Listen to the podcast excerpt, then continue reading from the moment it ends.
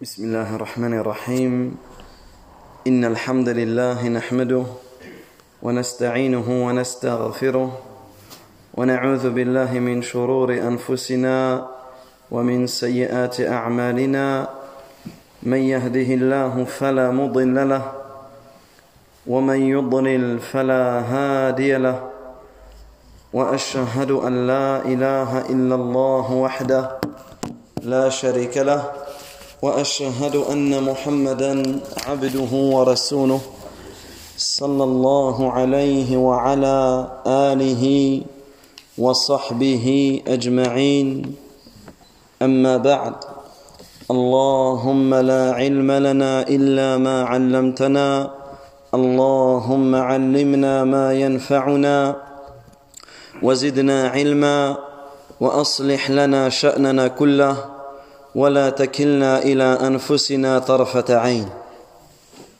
فالسلام عليكم ورحمة الله وبركاته. Donc nous allons profiter ensemble de cet instant afin de méditer sur un hadith, un hadith où le musulman doit donner toute la considération, un hadith qui est yani, où on peut en tirer énormément de leçons, un hadith que l'on trouve, où il est très rare de ne pas le trouver dans tous les livres qui parlent de la foi, dans tous les chapitres qui parlent de l'iman, nous trouvons ce hadith. Ce hadith rapporté par l'imam al-Bukhari dans son sahih, rapporté par l'imam Muslim dans son, dans son sahih, un hadith de Abdullah ibn Abbas radiyallahu anhuma. Ce hadith, les savants l'ont beaucoup expliqué. Et nous allons, bi'idhnillah, profiter d'une des explications de nos savants, une explication de ce hadith de Sheikh Abdurrazzaq al-Badr, hafidhahullahu ta'ala. Ce hadith comporte et englobe énormément de bienfaits, que ce soit au niveau de l'iman, de la foi, que ce soit au niveau de l'éducation de la communauté, que ce soit au niveau du comportement de l'étudiant en sciences, que ce soit au niveau du comportement de l'enseignant. Voilà pourquoi il est important de s'arrêter, de méditer, d'apprendre, de comprendre, d'appliquer ce hadith. Et voilà pourquoi les savants l'ont conseillé à toute personne qui souhaite étudier la science. Ce hadith, on l'appelle le hadith wafd, hadith wafd Abd al-Qays, le hadith de la délégation de Abd al-Qays. Abd al-Qays qui était une tribu, qui venait, qui était comme un clan, qui venait de la tribu de Rabia, qui était à l'est de l'Arabie, comme on le verra. Alors on va lire ce hadith et ensuite on va, bi'idhnillah, traduire le, le commentaire de ce hadith.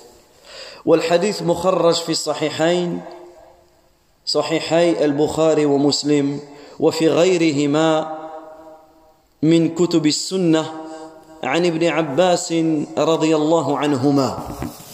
Donc ce hadith a été rapporté, comme on l'a cité, dans les deux authentiques, Al-Bukhari wa Muslim, et ce hadith a été rapporté également dans d'autres livres de la Sunnah, un hadith rapporté par Abdullah ibn Abbas radiyallahu anhuma. Donc il dit, et bien sûr ce hadith a une histoire, notamment euh, la, le, le hadith qui a été cité, qui a été rapporté dans le Bukhari, où Abdullah ibn Abbas avait accueilli chez lui un de ses élèves. Il avait accueilli chez lui un de ses élèves et il le faisait asseoir chez lui. Et là, les savants ont expliqué cela en disant l'importance que le professeur doit, doit avoir envers ses élèves. L'honneur que le professeur doit donner envers l'élève. Lorsqu'il voit que quelqu'un a cette envie d'apprendre, le professeur doit lui donner toute son importance. Alors Abdullah ibn Abbas radiyallahu an, anhuma il dit Inna wafda Abd al-Qays. Inna wafda Abd al-Qays. Lamma atawu al-Nabi sallallahu alayhi wa sallam. Cette délégation, Abd al-Qays, donc une délégation, c'est le wafd en arabe, c'est euh, un groupe de personnes qui viennent représenter d'autres personnes. C'est ça une délégation. Un exemple, si maintenant on doit aller dans une autre mosquée au nom de, notre, de la mosquée Uthman ibn Affan, on va aller ensemble, c'est pas tous les prieurs de cette mosquée qui y vont, mais on va les représenter, comme des ambassadeurs, des, une, une délégation. Alors la, la délégation de Abd al-Qays est venue auprès du prophète sallallahu alayhi wa sallam. Alors le prophète alayhi salatu wa sallam de leur dire Manil qawm ou manil wafd. Quel est ce peuple? Quelle est cette délégation? Qalu Rabia. Ils ont dit nous venons de Rabia. Et Rabia, pour celui qui a, qui a lu ou qui a étudié l'histoire de la généalogie des Arabes, on sait que Rabia est une très grande tribu, parmi les premières tribus arabes. Alors qu'est-ce qu'il a dit le prophète alayhi salatu wa salam? Marhaban bil qawm ou marhaban bil wafd ghayra khazaya wala nadama. Le prophète alayhi salatu wa salam de leur dire bienvenue à vous. Imaginez cette scène. Ils vont voir le prophète alayhi salatu wa salam et il leur dit marhaban bil qawm, bienvenue à vous, bienvenue à la délégation, bienvenue au peuple, bienvenue à vous.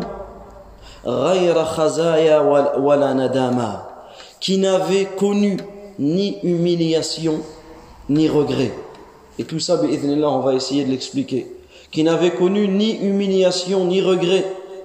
Faqalu ya Rasulallah Inna la nastati' an na'tika illa fi ash-shahr al-haram.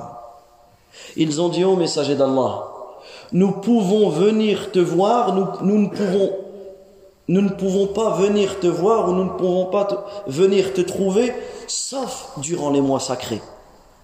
Le seul moyen, regardez comment ils ont commencé, le seul moment où on peut venir te voir, c'est durant les mois sacrés.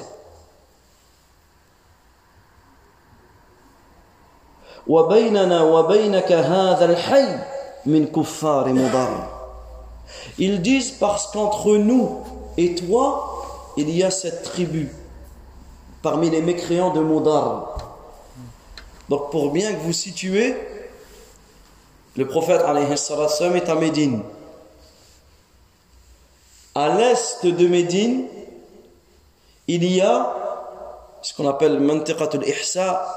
Il y a toute cette région donc, qui est à l'est, donc euh, on ne sait pas à l'est de Médine, vraiment à l'est de l'Arabie, donc du, il y a, on va dire il y a Riyad, vraiment à l'est, du, il y a le Qatar ici, il y a le Bahreïn ici, toute cette région ici, c'était ici à l'île, eux ils étaient tout en haut, vraiment du côté du Bahreïn, ils étaient tout en haut, et entre eux et eux, entre eux et le prophète alayhi salam, sur leur chemin, ils étaient obligés de traverser le chemin du peuple de Mudar. Et le peuple de Mudar qui était mécréant et qui ne les laissait pas passer. S'ils passent, ils les combattent. Donc ils n'avaient pas la possibilité de venir voir le prophète alayhi salatu wa salam. Le seul moment, c'est pendant les mois sacrés. Le seul moment, c'est pendant les mois sacrés. Comme on le verra, on verra pourquoi. Donc imaginez cette scène, ce peuple, la tribu, la délégation de Abd al-Qays, ils viennent voir le prophète alayhi salatu wa salam. La première fois qu'ils voient le prophète alayhi salatu wa salam, qu'est-ce qu'ils disent? Famurna bi amrin fasl. Indique-nous, ordonne-nous une prescription claire. Ordonne-nous une prescription claire. Nukhbiru bihi man wara'ana wa nadkhulu bihi al-jannah. Ordonne-nous une prescription claire par laquelle nous en informerons ce que nous avons laissé derrière et nous entrerons par cela au paradis. Subhanallah al-Azim. Regardez cette parole magnifique. Mourna bi amrin fasl, nukhbiru bihi man wara'ana, wa nadkhulu bihi al-jannah, wa sa'aluhu an al-ashribah. Ensuite, ils lui ont posé des questions quant aux boissons, aux boissons, aux différentes boissons. Alors, le prophète alayhi salatu wa salam de dire amurukum bi arba'. Je vous ordonne quatre choses. Wa anhaakum an arba'. Et je vous interdis quatre choses. Amurukum bil iman billah. Je vous ordonne de croire en Allah tabaraka wa ta'ala. Je vous ordonne de croire en Allah Azza wa Jal. Atadrouna mal imanu billah. Savez-vous, le prophète alayhi salam salam dit ça à ce, cette délégation. Atadrouna mal imanu billah. Savez-vous quelle est la foi en Allah tabaraka wa ta'ala? Qalu Allahu wa rasuluhu a'lam. Ils ont répondu, Allah et son messager sont plus savants. قال عليه الصلاة والسلام الإيمان بالله شهادة أن لا إله إلا الله وأن محمد رسول الله وإقام الصلاة وإيتاء الزكاة وصيام رمضان وأن تعطوا من المغنم الخمس ونهاهم عن الحتم عن الحنتم والدب والنقير والمزفت أو المزفت وفي رواية المقير قالوا احفظوهن وأخبر قال عليه الصلاة والسلام احفظوهن وأخبروا بهن من وراءكم. Alors le prophète عليه الصلاة والسلام de leur dire, je vous ordonne, je vous enjoins quatre choses et je vous interdis quatre autres. Je vous ordonne de croire en Allah. Savez-vous ce qu'est la croyance en Allah seul? Donc ils ont dit Allahu wa rasuluhu a'lam. Il dit, regardez comment le prophète alayhi salatu wa salam a expliqué al-imanu billah. Il a dit, c'est le fait d'attester qu'il n'y a aucune divinité qui mérite d'être adorée en vérité en dehors d'Allah et que Muhammad sallallahu alayhi wa sallam est le messager d'Allah, d'accomplir la prière, de s'acquitter de la zakat, de jeûner le mois de Ramadan, de payer yani, euh, un cinquième du butin. Et ensuite le prophète alayhi salatu wa salam leur a interdit quatre choses, et en réalité cela tourne autour des récipients. Il leur a interdit quatre récipients par rapport aux boissons, parce qu'ils ont posé la question sur l'iman, ensuite sur les boissons, quatre récipients. Donc ces récipients, le prophète alayhi salam, en fait c'est des récipients dans lesquels les Arabes mettaient le zabib, les raisins secs, euh, tamr, ils mettaient les dattes, mais ils, ils laissaient ça dans de l'eau. Et en fait ça avait, ça fermentait très rapidement. Ça fermentait très rapidement et cela risquait de, euh, de produire euh, al-nabidh, le vin, et cetera. Alors le prophète, alayhi salam, il leur a interdit ces récipients-là, mais dans d'autres hadiths, donc plus tard, il a autorisé cela tant que cela n'enivre pas. Ala kulli hal, il leur a interdit ces, ces quatre choses. Donc ici, ce hadith, et retenez, quand vous entendez dans les doros ou dans les livres de, qui parlent de l'iman, hadith Wafd Abd al-Qays, c'est ce hadith-là, le hadith de la délégation de Abd al-Qays. Et cette délégation, cette euh, tribu Abd al-Qays, en réalité, on se doit tous de la connaître parce qu'elle fait partie des tribus Mubarak, des tribus qui ont été bénies par Allah tabaraka wa ta'ala. Cette tribu Abd al-Qays, elle fait partie des premières tribus à s'être convertie à l'islam. Elle fait partie des premières tribus à s'être convertie à l'islam. Et on voit dans ce hadith à quel point ils étaient, à quel point ils voulaient rechercher la science, à quel point ils aimaient le bien, à quel point, et, on, et comme on va le détailler, à quel point ils avaient un comportement noble, notamment dans la manière de poser la question, à quel point ils ont eu une intention magnifique, l'intention dans leurs questions. Également ce hadith magnifique, ce hadith magnifique, ce hadith où il contient énormément de bénéfices et de fawaïd, contient également l'importance de l'iman, l'importance de la foi. Surtout que nous sommes dans une période où beaucoup ne comprennent pas, beaucoup ne comprennent pas ou ont des ambiguïtés quant à la définition de la foi. Et ce hadith, ce hadith vient nous prouver clairement qu'entre le, le, la foi et les bonnes œuvres, il n'y a pas de différence. C'est pour cela qu'il est important, et bi'idhnillah, on s'arrêtera dessus, de comprendre la définition de, de la foi.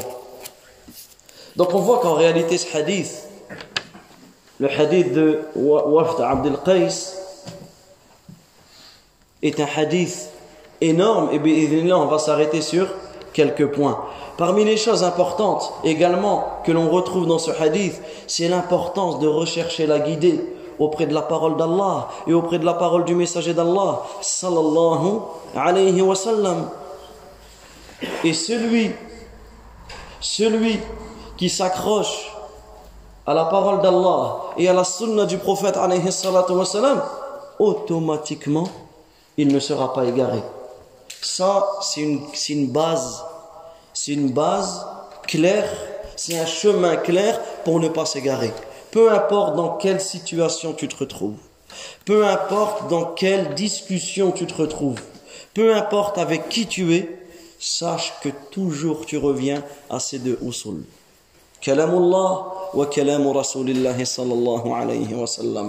La parole d'Allah et la parole du prophète alayhi salatu wa sallam. Et le prophète alayhi salatu wa sallam, il dit: Taraktu fikum shay'ayn. Lan tadillu ba'dahuma. Je vous ai laissé deux choses auxquelles vous ne vous égarez jamais. C'est-à-dire, si tu prends ces choses-là, c'est impossible que tu t'égares. Subhanallah. Et qu'est-ce qu'il dit le prophète alayhi salam? Kitab Allah wa sunnati. Le livre d'Allah et ma sunnah. Voilà pourquoi il est important. Il est important de se rappeler sans cesse à quel point nous devons nous accrocher, surtout dans l'époque dans laquelle nous vivons, une époque d'ambiguïté, une époque de shubuhat, où il y a des ambiguïtés partout. Il est important de revenir, de revenir d'un, d'un retour sincère, d'un retour véridique au livre d'Allah et à la sunna et à la tradition de notre noble prophète Muhammad sallallahu alayhi wa sallam, et de rechercher la guidée dans ces deux choses-là. Et de ne pas rechercher la guidée dans autre, autre que cela. Donc ce hadith, hadith Wafd Abd al-Qays, de la délégation de Abd al-Qays, est un, euh, est un hadith magnifique. Et il est important maintenant de méditer sur cette délégation. Imaginez le chemin qu'ils ont fait pour rencontrer le prophète sallallahu alayhi wa sallam. Ils ont voyagé et ils ont dû attendre, c'est pas ils ont dû, ils ont dû attendre le moment, c'est-à-dire imaginez, ils ne pouvaient pas aller voir le prophète alayhi sallam quand ils voulaient. Ils ont dû attendre les mois sacrés. Lorsque les mois sacrés sont arrivés, à ce moment-là, À ce moment-là, ils ont entrepris leur voyage. Donc, ils ont choisi le meilleur moment. C'est pas ils ont été tête baissée et euh, en disant « Moi, je place ma confiance en Allah et je ne fais pas les causes. » Non, comme certains vont faire, ils vont aller tout et n'importe où. Et non, regardez, ils ont fait les causes. Et là, c'est pour aller voir qui? Aller voir le messager d'Allah, alayhi salam. Ils auraient pu très bien dire « On y va et on passe par euh, euh, Mudar, et cetera » Non, ils ont été...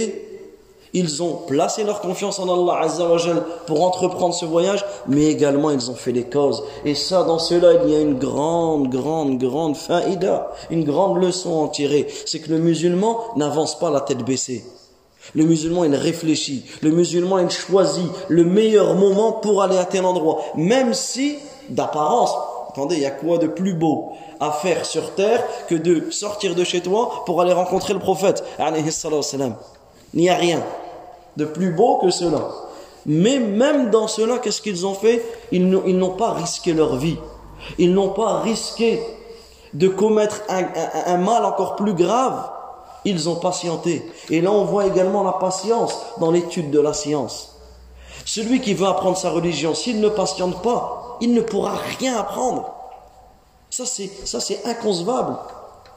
Celui qui veut apprendre le Coran, il ne patiente pas. Il n'arrivera pas. C'est, il, ne faut, il, il peut essayer autant qu'il veut, il n'arrivera pas.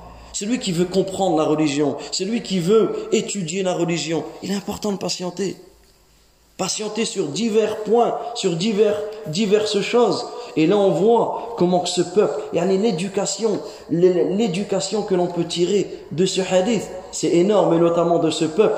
Wafd Abd al-Qays, la délégation de Abd al-Qays, cette délégation bénie, qu'Allah tabaraka wa ta'ala les agrée. Donc, ils ont choisi le meilleur des moments, ou le moment le plus convenable pour eux. Ils ont entrepris un voyage. Pourquoi ? Pourquoi ils ont voyagé ? Pour connaître l'iman, pour connaître la foi. Ils ont voyagé pour rechercher la guidée. Ils ont voyagé pour rechercher la guidée. Et là on voit, subhanallah, et des exemples, on en a tous. Des gens qui ont trouvé la guidée en voyageant. Certaines personnes peut-être ne priaient même pas. Elles ont fait un voyage dans un autre continent. Dans, oh, subhanallah, je parlais avec quelqu'un il n'y a pas longtemps, aux États-Unis. Il était ici, il habitait entre les deux mosquées. On a deux mosquées pas loin, il habitait entre les deux. Il est parti là-bas, il a trouvé des gens, ils ont parlé de la mosquée, il est rentré là, et mashallah. La même chose, une autre personne qui me racontait, il est parti en Chine. En Chine, subhanallah, il a trouvé la guidée. Il a la mosquée, il a commencé à prier, et cetera. C'est-à-dire qu'en réalité, comme on le verra, al-hidayah biyadillahi tabaraka wa ta'ala. La guidée, elle est entre les mains d'Allah tabaraka wa ta'ala. Combien de personnes qui habitaient dans des pays où l'iman est fréquente, où la foi, ils sont venus ici, ils ont trouvé la guidée ici, et inversement, et cetera. C'est pour cela que nous voyons la grande éducation que nous pouvons tirer de ce hadith, de cette délégation, c'est que la guidée, la guidée, nous devons la rechercher. Et ils ont voyagé, ils ont entrepris un voyage où ils ont éprouvé une difficulté pour rechercher la, la guidée. Également, nous tirons de cette délégation la question. Souvenez-vous la question qu'ils ont posée. Souvenez-vous la question qu'ils ont posée au prophète, alayhi salatu wa salam. Mourna bi amrin fasl, ordonne-nous une recommandation claire, une prescription, un ordre clair, nukhbiru bihi man wara'ana, dont nous allons informer ceux qui sont derrière nous, wa nadkhulu bihi al-jannah, et par cela nous entrerons au paradis. Et là on peut comprendre, seulement en méditant sur la question qu'ils ont posée, on peut comprendre, on peut comprendre la bénédiction et le bien de cette délégation. Et subhanallah, ce que l'on tire également de ce hadith, c'est que cette délégation, la délégation de Abd al-Qays, elle fait partie, comme on a cité, des premières tribus, des premières personnes à s'être converties à l'islam. Mais est-ce qu'ils ont vécu avec le prophète alayhi salam? Ils étaient, là dans ce hadith, c'est la première fois qu'ils voyaient le prophète alayhi salam. Ça veut dire quoi? Ça veut dire qu'ils se sont convertis à l'islam, ils n'avaient pas encore vu le prophète alayhi salam. Ils ont entendu son message, ils y ont cru. C'est pour cela que lorsqu'ils ont vu, la première fois qu'ils voient, qu'ils rencontrent le prophète alayhi salam, qu'est-ce qu'ils disent? Qalu ya Rasulallah, ô messager d'Allah. Cela nous prouve qu'ils s'étaient convertis, qu'ils étaient musulmans. Et lorsque le prophète alayhi salatu wa salam leur a dit atadruna mal iman, savez-vous ce que veut dire l'iman? Qu'est-ce qu'ils ont dit? Allahu wa rasuluhu a'lam. Allah et son messager en sont le, le plus Allah et son messager le savent mieux, en sont le plus savants. Ça veut dire qu'ici on en tire une chose magnifique, c'est que cette délégation cette délégation elle s'est convertie à l'islam alors qu'elle n'avait pas encore vu le prophète alayhi salatu wa salam. Simplement, en entendant le message du prophète alayhi salatu wa salam, ils y ont cru. Et même lorsqu'ils ont dit « Baynana wa baynaka هذا الحي من كفار مضر. Entre nous et toi, il y a ces gens, ce quartier, cette tribu, ce peuple de mécréants de Mudar. Ils les ont appelés les mécréants, c'est-à-dire qu'ils savaient qu'ils ne croyaient pas en Allah tabaraka wa ta'ala. Cela aussi nous prouve que eux croyaient en Allah azza wa jal. Ça veut dire qu'ils sont venus musulmans, soumis à l'ordre d'Allah tabaraka wa ta'ala. Ils sont venus avec l'islam.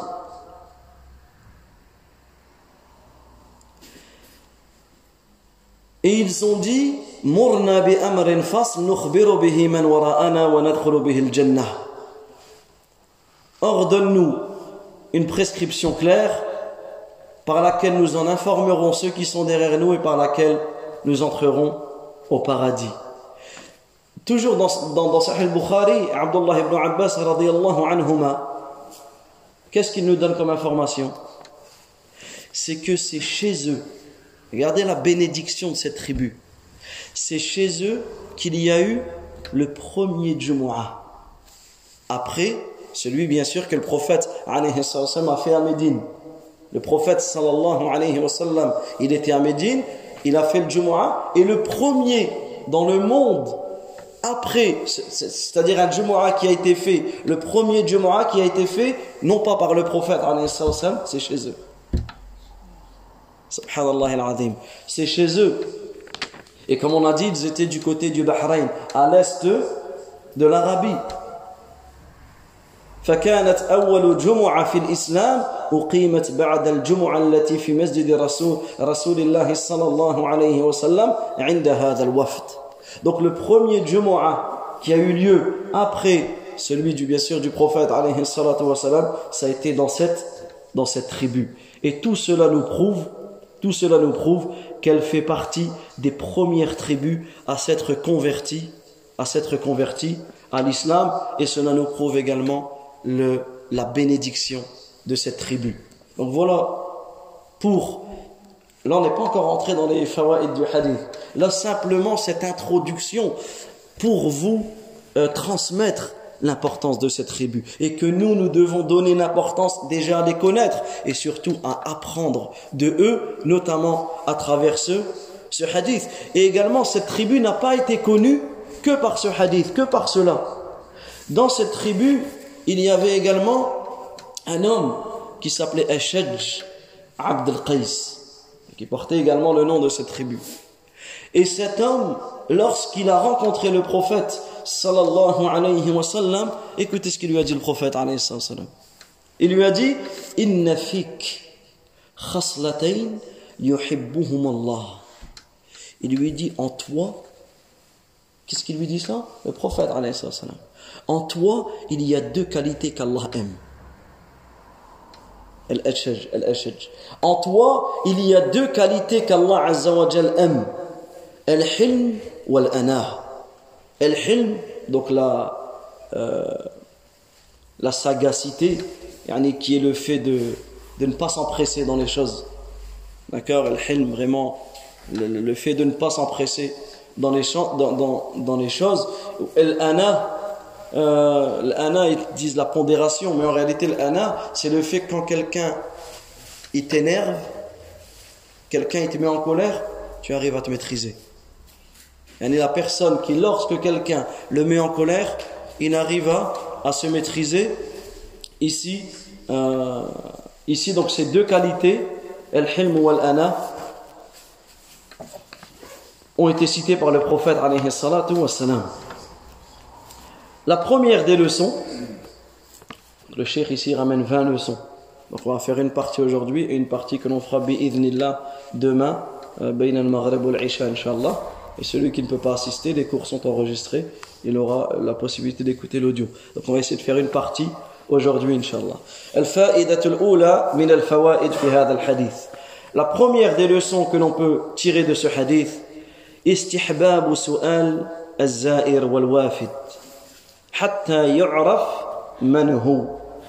Il est important, lorsqu'une personne vient te visiter, lorsque tu rencontres une personne, lorsqu'une délégation arrive, de leur poser la question qui sont-ils, de leur poser cette question comme l'a fait le prophète alayhi salatu wa salam, il leur a demandé manil wafd, manil qawm. Donc il est important que ton interlocuteur, quand tu t'adresses à quelqu'un, tu dois savoir d'où il vient. Tu dois savoir de quel pays il vient. Tu dois lui poser des questions pour connaître sa situation. Parce qu'en fonction de sa situation, tu vas pouvoir adapter ton, ton discours. Et le prophète, alayhi salatu wassalam, de dire « Manil qawm » ou « Manil wafd ». Le prophète, alayhi salatu wassalam, leur a posé cette question par rapport à yani, d'où est-ce qu'il, d'où est-ce qu'il venait. Donc ça, c'est important de connaître. La première leçon que l'on peut tirer de ce hadith, c'est de connaître la situation de ton interlocuteur. Al-fa'idatu al-thaniya min fawa'idi hadha al-hadith at-ta'bir 'an al-ba'd bil-kull. Parmi donc la deuxième leçon que l'on peut tirer de ce hadith, c'est le fait d'exprimer, donc ça c'est une règle dans la parole, exprimer la totalité même si tu es un petit groupe. Pourquoi? Lorsque le prophète alayhi salam, il leur a posé la question Manil qawm, qui êtes-vous? Quel est ce peuple? Ils ont dit Rabia.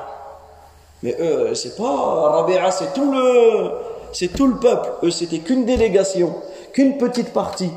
Mais il est autorisé de t'annoncer, yani de, d'exprimer un tout alors que tu es, euh, tu es une, petite, une petite quantité, et ce hadith en est, en est une preuve.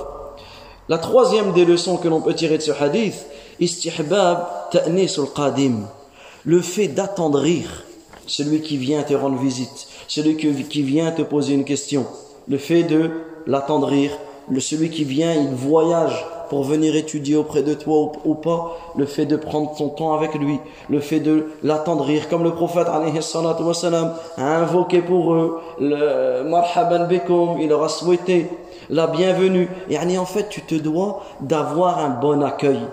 Quand quelqu'un te vient, c'est pas tu, même si des fois c'est possible, tu es pressé, tu es en retard ou autre, mais pas besoin de le faire voir, de, de, de le montrer ou autre. Tu te dois de d'avoir cette, le meilleur accueil, et cetera. Comme l'a fait le prophète, alayhi salatu wassalam, il a été doux envers eux, il leur a, euh, il, il leur a souhaité la bienvenue, il a invoqué pour eux, alayhi salatu wassalam, et ça c'est quelque chose de très important. Ça c'est quelque chose de très important. Même quand un enfant il vient, il te pose une question. Un enfant, un jeune, il vient, il te pose une question. Mais des fois, tu es dehors, un jeune du quartier, un petit jeune de, de, près de chez toi, il vient et te pose une question. Même si tu es pressé. Même si tu as la tête ailleurs, et cetera. Arrête-toi. Comme le faisait le prophète, alayhi salatu wassalam. Le prophète, alayhi salatu wassalam, lorsqu'il, lorsque quelqu'un lui, euh, lorsque quelqu'un lui parlait, jamais il ne lui répondait comme ceci, simplement en tournant sa tête. Il tournait tout son corps. Et subhanallah, cette sunna, je l'ai apprise directement du Sheikh Abdurrazzaq al-Badr, le Sheikh qui fait que l'on traduit sa conférence. Un jour, j'étais dans sa mosquée à Médine et je lui pose une question. Donc il marche et moi, en marchant, je pose ma question. Et d'un coup, moi je pensais, comme il écoutait ma question, je pensais qu'elle allait me répondre, donc je ne m'attendais pas à me retrouver en face de lui.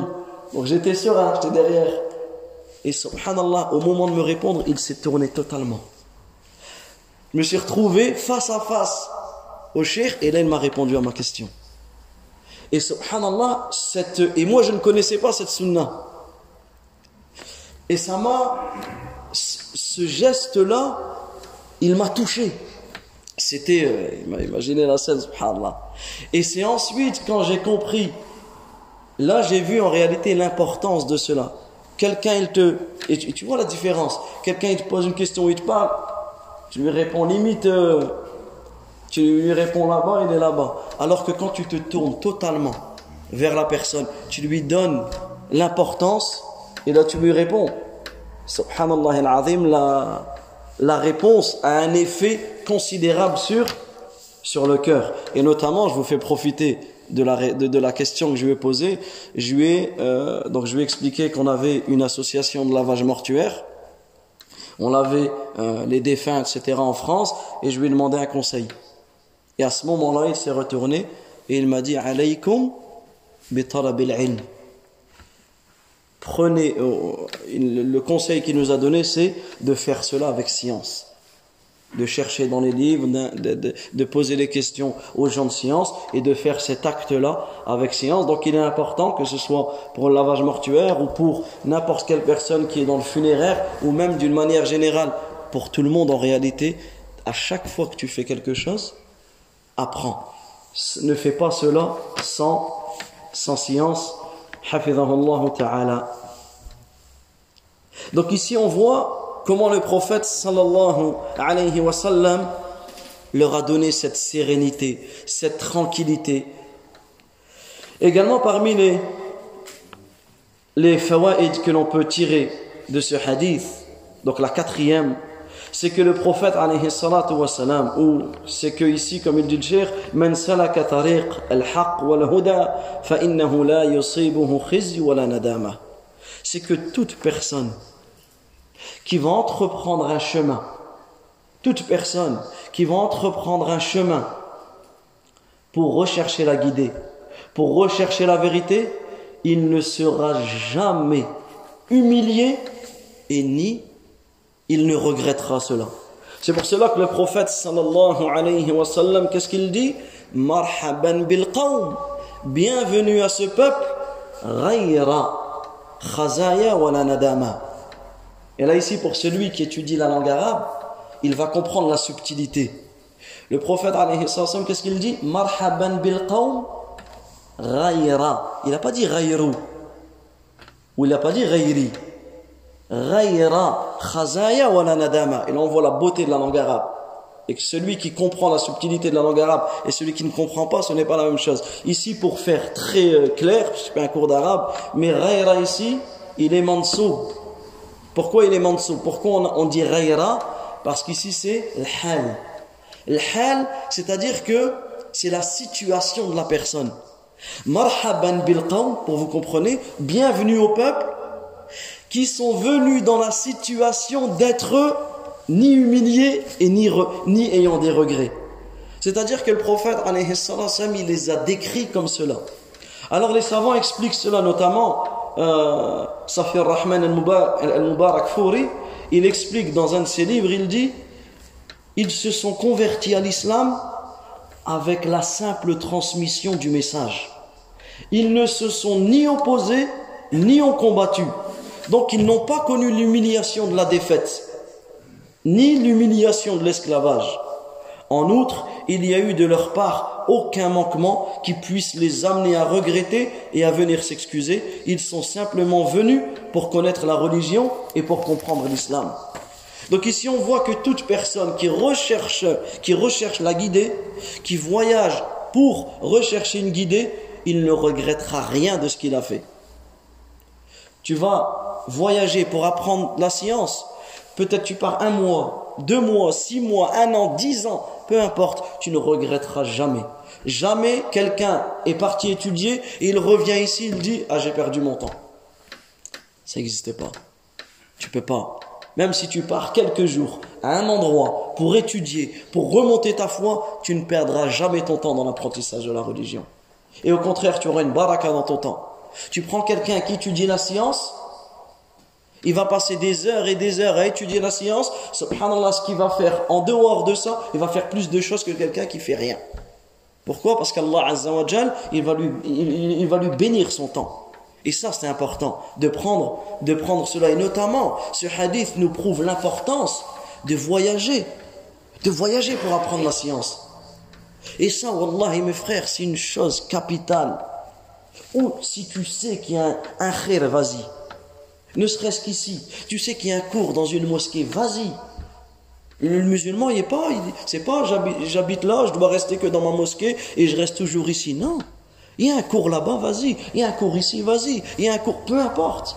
Tu dois prendre la voiture, tu dois prendre le métro, tu dois prendre le bus, tu, peu importe. Tu dois apprendre ta religion. Tu dois voyager pour apprendre, vas-y. N'aie pas peur. Les gens, ils voyagent pour le travail. Les gens, ils changent totalement de vie pour dunya. Si on te dit, je te propose un travail, tu es payé des milliers d'euros par mois, mais c'est euh, euh, dans l'Amazonie ou là je sais pas où, alors personne ne va y aller. Combien ? dix mille euros, vingt mille euros, cinquante mille euros par mois. Tu ne vas pas au fin fond de la Papouasie ou, ou l'Amazonie. La personne, elle y va. Elle va, elle laisse ses enfants, elle laisse tout le monde. Je, attends, je vais prendre euh, dix mille, vingt mille, cinquante mille euros par mois, et cetera. Pour Dunia, en réalité, il n'y a pas de, il n'y a pas de limite. Ni de limite de temps, ni de limite de lieu. S'il faut travailler toute la nuit pour gagner un salaire, la personne elle va travailler toute la nuit, et cetera. Mais quand il s'agit de la religion, ah, ne serait-ce regarder un daf entre le Maghreb et l'Isha. Le Maghreb et l'Isha, il y a quoi? Une heure même pas, je pense. Une heure. Tu prends la différence entre ça et si tu mets, on va dire l'équipe de l'Algérie, elle joue maintenant, la même heure. L'équipe de l'Algérie, ou l'équipe du Maroc, ou la Tunisie, ou le Sénégal, ou la, le, la France, ou peu importe, tu prends un match, et il va être retransmis. La mosquée elle sera remplie. Allahu musta'an. La mosquée elle sera remplie. Et c'est là que tu vois qu'en réalité, comment Shaitan, il joue avec nous. Shaitan, lui, n'a aucun pouvoir sur nous. Simplement, il t'insuffle des choses. Et c'est vrai, le fait de rester et d'apprendre sa religion, c'est pas facile. Ça a une certaine lourdeur pour celui qui ne prend pas conscience de cela. Mais pour celui qui prend conscience de cela, wallah, il ressent la douceur. La douceur de l'apprentissage de la science. Et il est important de se rappeler cela. Notamment se rappeler ce que rapporte Kathir ibn Qays. Kathir ibn Qays, qu'est-ce qu'il dit? Il dit, j'étais avec Abu Darda. J'étais avec Abu Darda. Abu Darda qui est un compagnon du prophète, alayhi salatu wa salam. Et il était à Dimashq, en Syrie, à Damas. J'étais dans la mosquée. Imaginez cette scène. Il est dans la mosquée avec Abu Darda. Et là, il voit un homme arriver vers eux. Cet homme ne voulait qu'une chose, trouver Abu Darda. Lorsqu'on lui indique qu'Abu Darda, il est là, il est venu voir Abu Darda. Qu'est-ce qu'il lui a dit? Il lui a dit, « Je suis venu. » te voir de la, de, de la ville du messager d'Allah alayhi salam, de Médine. Entre Médine et Damas, wallahu a'lam, il y a plus de mille kilomètres au moins, mille kilomètres. Je suis venu de la ville, donc il a quitté Médine. Pourquoi? Pour aller à Damas. Pourquoi? Pour la recherche de la science. Regardez ce qu'il lui a dit. Il lui a dit, je suis venu de la ville du messager d'Allah sallallahu alayhi wa sallam jusqu'ici parce que j'ai entendu que tu rapportais un hadith du messager d'Allah sallallahu alayhi wa sallam. J'ai entendu que tu transmettais une parole du prophète sallallahu alayhi wa sallam. Je suis venu te voir. Wa ma ji'tu bihaja. Je ne suis venu pour rien d'autre. La seule chose pour laquelle je suis venu, c'est pour le hadith que tu as entendu, pour le hadith que tu rapportes. Alors Abu Darda, qu'est-ce qu'il lui dit? Et regardez, subhanallah, le lien entre cette situation et ce qu'il lui dit Abu Darda.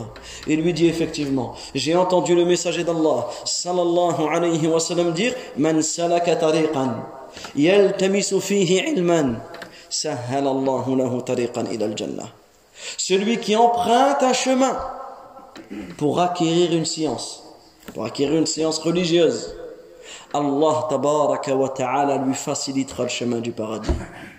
Wa inna al-malaika la tada'u ajnihataha ridan li talib al-'ilm.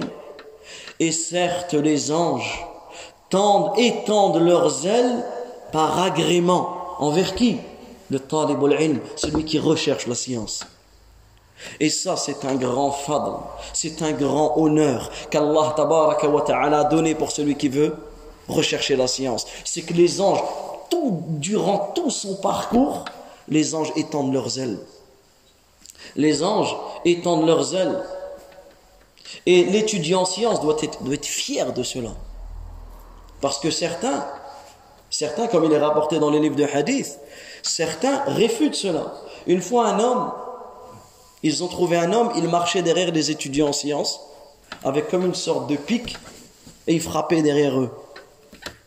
Les gens ils ont dit, qu'est-ce qui t'arrive? Qu'est-ce que tu fais?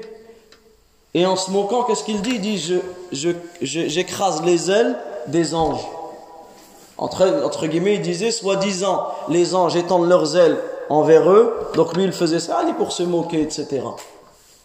Mais l'étudiant en sciences, il doit être fier de cela. Imagine cette situation, durant tout ton parcours, dans l'étude, dans la recherche de la science, les anges étendent leurs ailes pour, par agrément, envers celui qui recherche la science. Wa innal alim la yastaghfiru lahu man fi as-samawati wal ard hatta al-hitan fi al-ma wal hitan fi jawfi al-ma. Et il dit ensuite le prophète alayhi salatu wassalam, certes tous ceux qui sont dans les cieux et ceux qui sont sur terre, même les poissons dans l'eau, demandent le pardon à Allah pour les savants.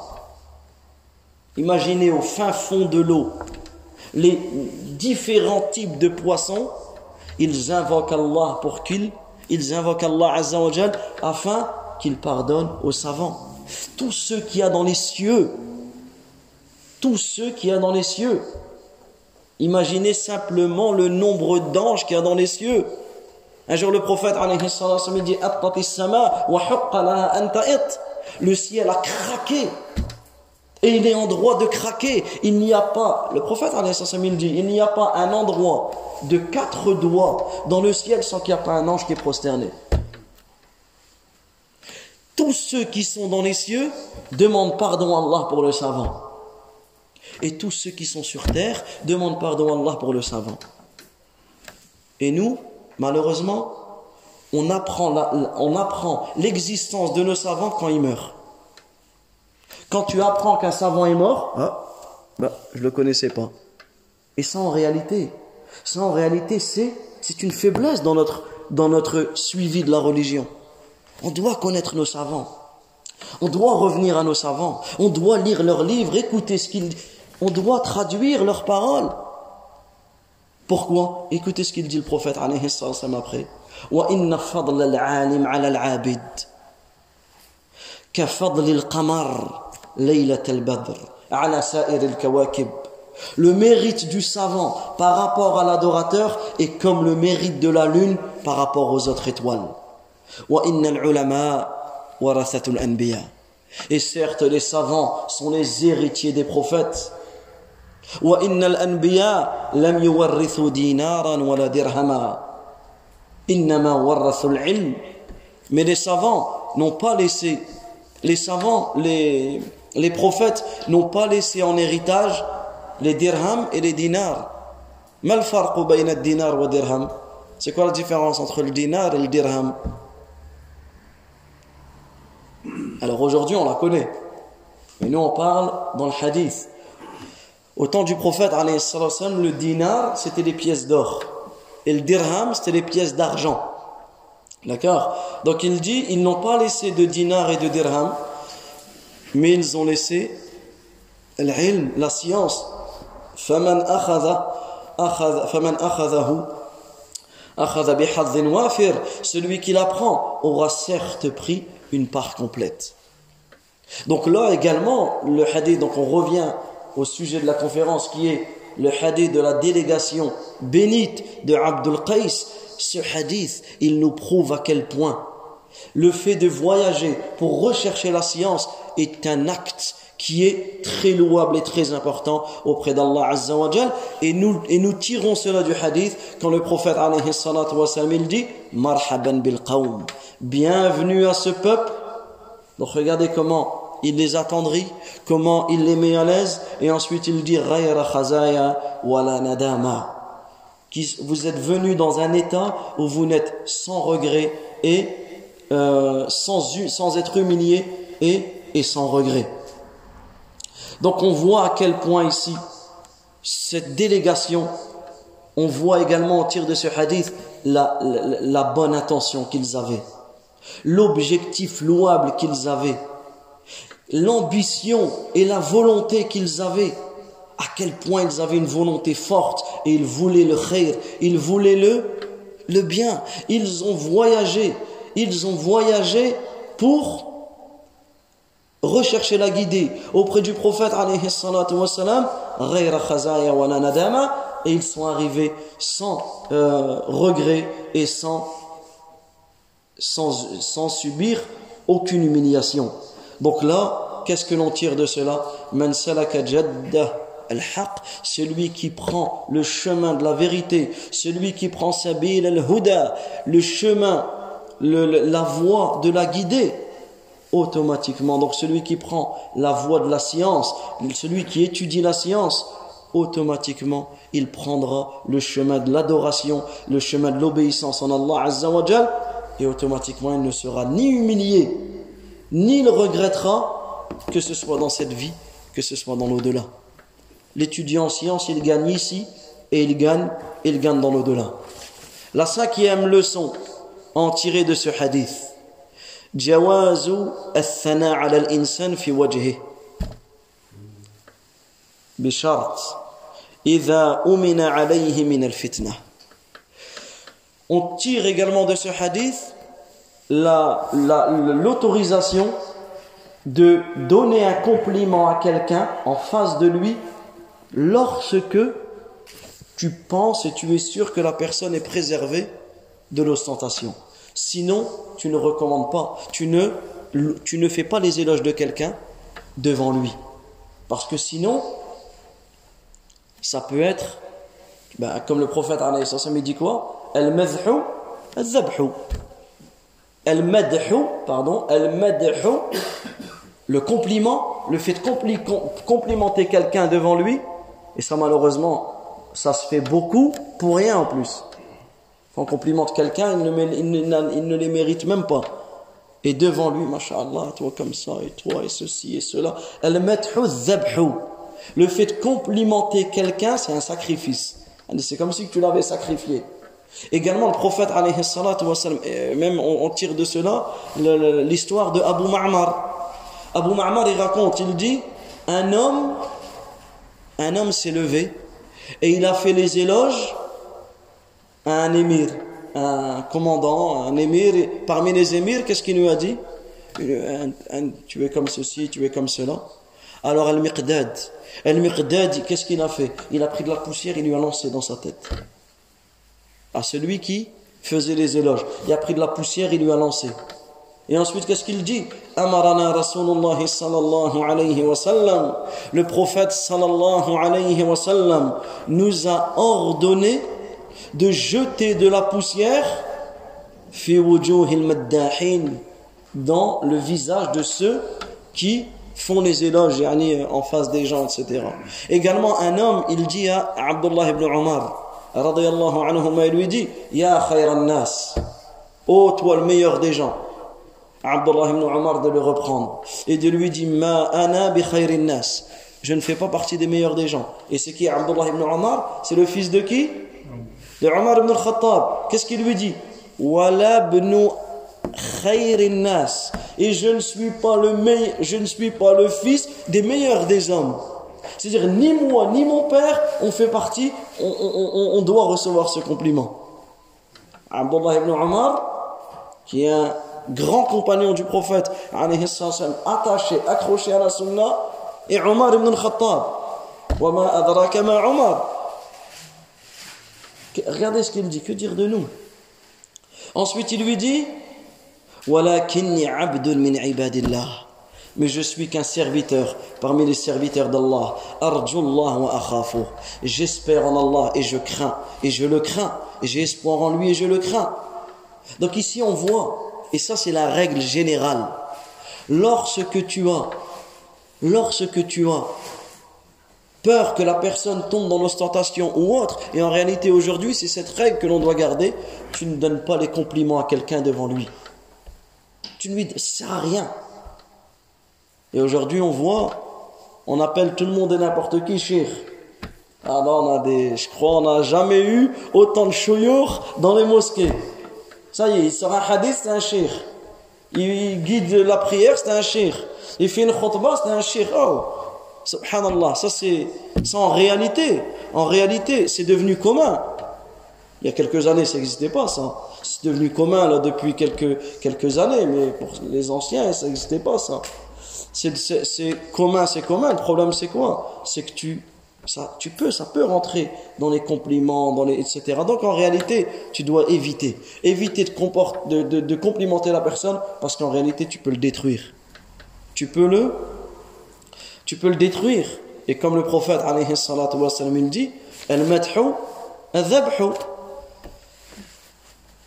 Mais lorsque il y a une situation, comme l'a fait le prophète, ici, le, comme l'a fait le prophète, alayhi salatu wa sallam, il les a complimentés.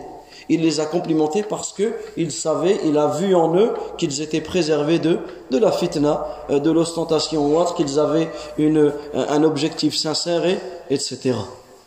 Et donc il leur a dit, « Ghayra khazaya wa la nadama » Vous êtes venus et vous êtes dans une situation où ni vous regretterez et ni vous serez humiliés. Naïch, à quelle heure ? Waqt. Azin et on clôture, Inch'Allah.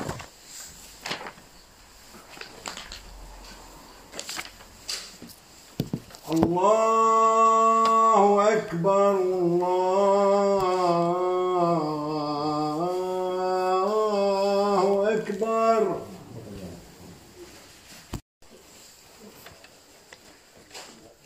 Al-Fa'idah al-Sabi'a min fawaid hadha al-hadith.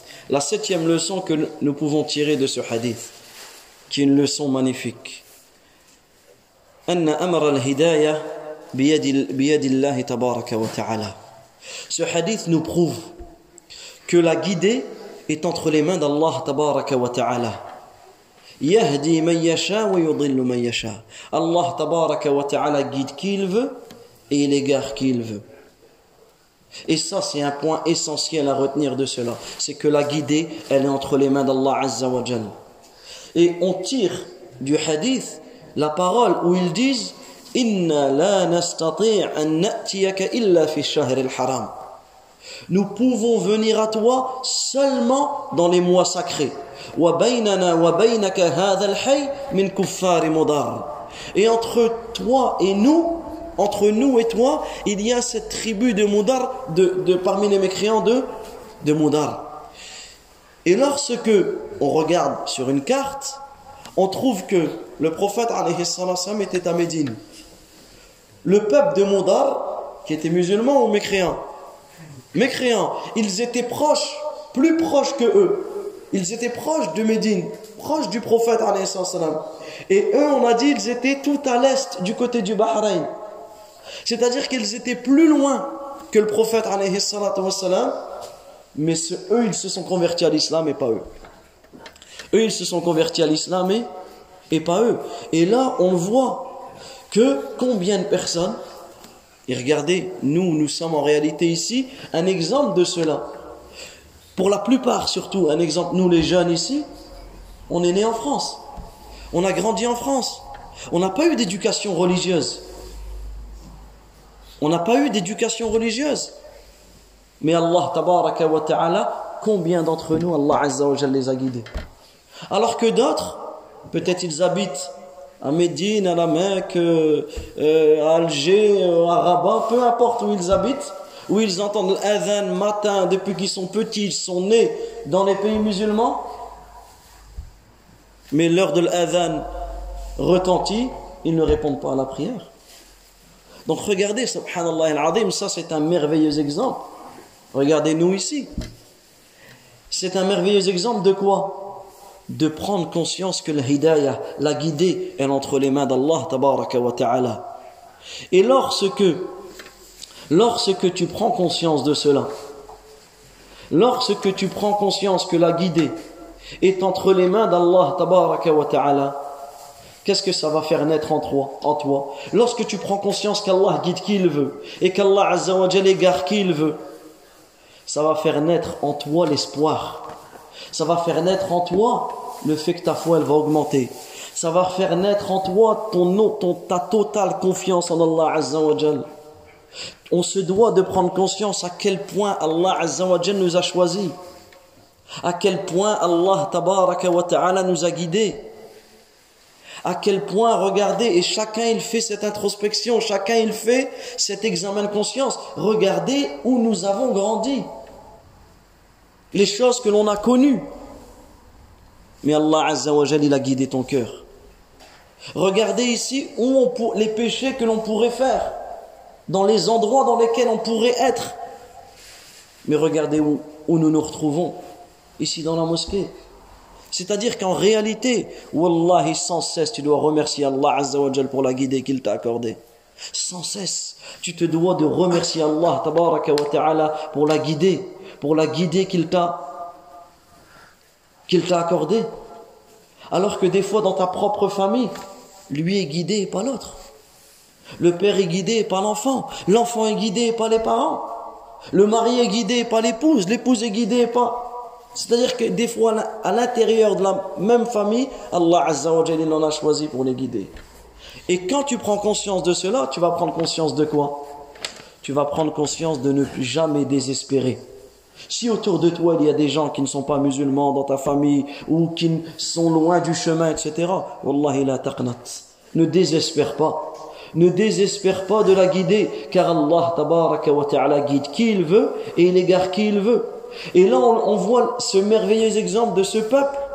Ce peuple qui était loin du prophète, alayhi salatu wa salam, mais Allah Tabaraka wa Ta'ala les a guidés. Voilà pourquoi Allah Azza wa Jalla dit أَفَمَنْ شَرَحَ اللَّهُ صَدْرَهُ لِلْإِسْلَامِ فَهُوَ عَلَى نُورٍ مِّن رَبِّهِ. Dans le sens du verset, est-ce que celui dont Allah ouvre la poitrine à l'islam et qui détient aussi une lumière venant de ton Seigneur? Donc on euh, s'arrête là, on s'allait Inch'Allah, et on termine cinq minutes, dix minutes après euh, Salat al-Isha. Barakallahu fikum wa sallallahu wa sallam ala nabiyyina Muhammad wa ala alihi wa sahbihi ajma'in. Al-fa'idatu thamina min fawaidi hadha al-hadith. La huitième leçon à en tirer de ce merveilleux hadith: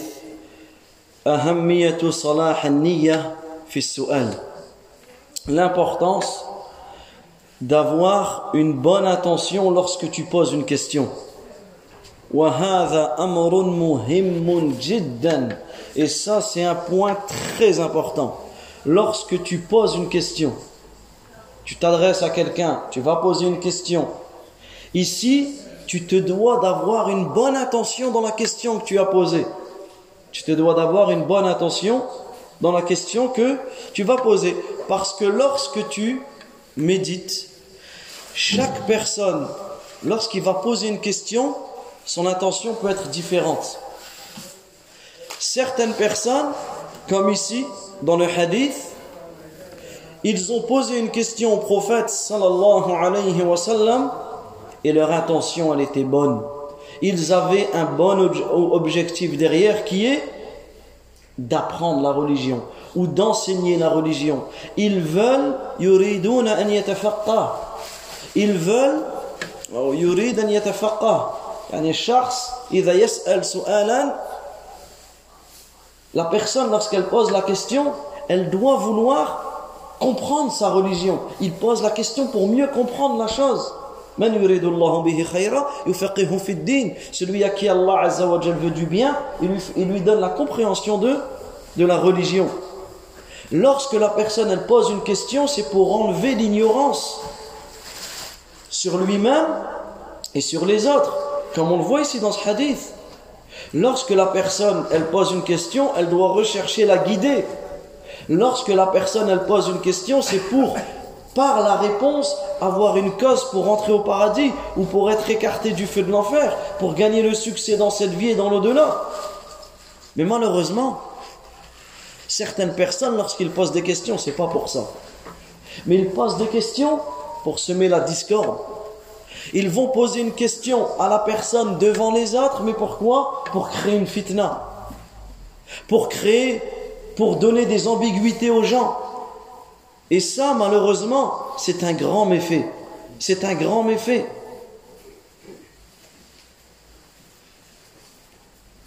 Et le prophète, sallallahu alayhi wa sallam, qu'est-ce qu'il dit à ce propos? Man talab al-ilm liyujariya bihi al-ulama aw liyumariya bihi as-sufaha aw yasrifa bihi wujuha an-nas ilay adkhalahu Allahu an-nar. Celui qui apprend une science, C'est lui-même qui pose des questions. Il va voir l'imam, il va voir le cheikh, il va voir la personne, il lui pose la question. Mais pourquoi? Afin de rivaliser avec les savants. Ou, et surtout nous ici, c'est plus pour ça, pour polémiquer avec les soufaha, les faibles d'esprit. Ou d'attirer les gens vers lui. Celui qui apprend la science pour attirer les gens vers lui, Allah tabaraka wa ta'ala le fera entrer en enfer. Et dans un autre hadith, le prophète alayhi salatu wa salam, il dit: celui qui apprend une science par laquelle on recherche l'agrément d'Allah, mais ne l'apprend que pour atteindre un bien de ce monde, ne sentira pas l'odeur du paradis. Il ne sentira pas l'odeur Il ne sentira pas l'odeur du paradis. Et là, on voit que ces gens, qu'est-ce qu'ils ont dit au prophète alayhi salatu wa salam? Mourna bi amrin fasl. Donne-nous une recommandation claire, un ordre clair. C'était quoi leur but? C'était quoi le but? Pourquoi ils ont demandé au prophète alayhi salatu wa salam un ordre, une prescription? Écoutez le hadith. Nukhbiru bihi man wara'ana. Nous allons par cela en informer ceux qui sont derrière nous. Et par cela on entrera au paradis. C'est-à-dire nous allons enlever l'ignorance sur nous et sur les autres aussi. Nous allons transmettre cela et par cela nous rentrerons au paradis. Regardez, subhanallah, ça c'est le merveilleux exemple de ce que l'on appelle salahun niyyah. Le, le fait de réformer son intention, la bonne intention que la personne doit avoir.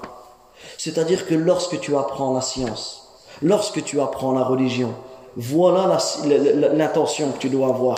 Premièrement, raf'ul jahli an nafsik. Enlever la science de ta propre personne, enlever l'ignorance de ta propre personne, wa an ghayrik, et enlever l'ignorance d'autres que toi, euh, pour autre que toi.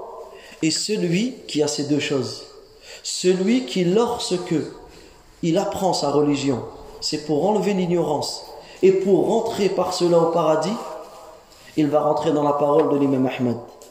Il va rentrer dans la parole de l'imam Ahmed, rahmatullahi alayhi, où il dit: al-ilm la ya'diluhu shay. La science, aucune autre action, aucune autre œuvre ne peut l'égaler. Idha salahat niyyah, lorsque l'intention elle est bonne. Lorsque tu apprends la science avec une bonne intention, et la bonne intention c'est ce que l'on a cité, lorsque tu apprends la science avec une bonne intention, retirer la, retirer l'ignorance de ta propre personne et des autres également, tu rentreras dans cela. Et par cela, notre ilobihil jannah, notre ilobihil jannah, par cela tu sera, ce, cela sera une cause de rentrer au, au, au paradis. Donc là on voit, subhanallah, la bonne intention dans l'étude de la science, les deux choses qui sont dans cette bonne intention, elles sont réunies dans le hadith que l'on cite, le hadith de Wafd, de Wafd Abd al-Qays, de, cette, de, de la délégation de Abd al-Qays, où il dit: Nukhbiru bihi man wara'ana. Nous allons en informer ceux qui sont derrière nous. Wa nadkhulu bihi al-jannah, et nous entrerons au paradis par, par cela. Également, le hadith que l'on a cité tout à l'heure, man salaka tariqan yaltamisu fihi ilman, sahhala Allahu lahu tariqan ila al-jannah. Celui qui emprunte un chemin afin, celui qui emprunte un chemin afin d'acquérir, afin d'acquérir une science, Allah tabaraka wa ta'ala lui facilitera le chemin du, du paradis. Et également, le fait, le fait d'enseigner aux autres. Toi, quand tu, quand tu voyages, quand tu apprends ta religion, tu dois avoir également cette intention. Tu dois avoir également cette intention, cette intention qui est de, d'enseigner aux autres. C'est pour cela que Abdullah ibn al-Mubarak, dans une parole magnifique, qu'est-ce qu'il dit? Il dit: la science se compose de six degrés. Husn as-su'al, yani husn an-niyya, une bonne question, c'est-à-dire une bonne intention. Husnul insat, être concentré et bien écouté. Yani husnul insat wal istima'. Husnul fahm, avoir une bonne compréhension. Al-hifz, mémoriser ce que tu apprends. At-ta'lim, enseigner ce que tu as appris. والعمل به يعني ثمرة كل هذا يعني ثمرة كل هذا العمل به et appliqué qui est le fruit de tout cela. Donc la science elle se compose de cela. D'abord l'intention. D'abord an-niyya, tu dois avoir une bonne intention. Ensuite al-istima', tu dois être concentré. Tu dois être concentré. Ensuite, la compréhension. Tu dois avoir une bonne compréhension de ce que tu apprends. Ensuite, tu dois apprendre. Apprends. Ensuite, tu dois appliquer. Et ensuite, tu transmets. Voilà les six étapes ou les six degrés euh, de la science euh, que, dont, dont, dont Abdullah ibn Mubarak euh, a, a cité. Et la dernière euh, leçon que nous tirons de, de ce hadith, et ensuite nous continuerons demain, Inch'Allah, الفائدة التاسعة من فوائد هذا الحديث إبداء العذر عند العجز عن توفية الحق. C'est le fait de présenter tes excuses à la personne lorsque tu as été, yani tu as été dans la capacité de faire quelque chose. Regardez ici, lorsqu'ils sont venus voir le prophète sallallahu alayhi wa sallam, la première chose qu'ils leur ont dit c'est quoi? Inna la nastati'a an na'tiyak illa fi shahr al-haram. Nous ne pouvons pas venir te voir, nous, nous pouvons venir te voir seulement pendant les mois sacrés. Nous pouvons venir te voir seulement pendant les mois sacrés. Et entre nous, entre nous et toi, il y a les mécréants de Mudar. Ça veut dire que, avant que le prophète sallallahu alayhi wa sallam leur pose la question, vous êtes convertis depuis des mois. Pourquoi seulement maintenant vous êtes venus? Avant qu'ils reçoivent une question, qu'est-ce qu'ils ont fait? Ils ont tout de suite présenté l'excuse. Ils ont tout de suite présenté leur excuse auprès du prophète, alayhi salatu wassalam. Parce qu'entre eux et le prophète, alayhi salatu wassalam, il y avait le peuple de Mudar. Et Mudar était mécréant, donc il les aurait combattus. Et pourquoi ici, ils ont dit dans le hadith, on peut venir à toi que durant les mois sacrés? On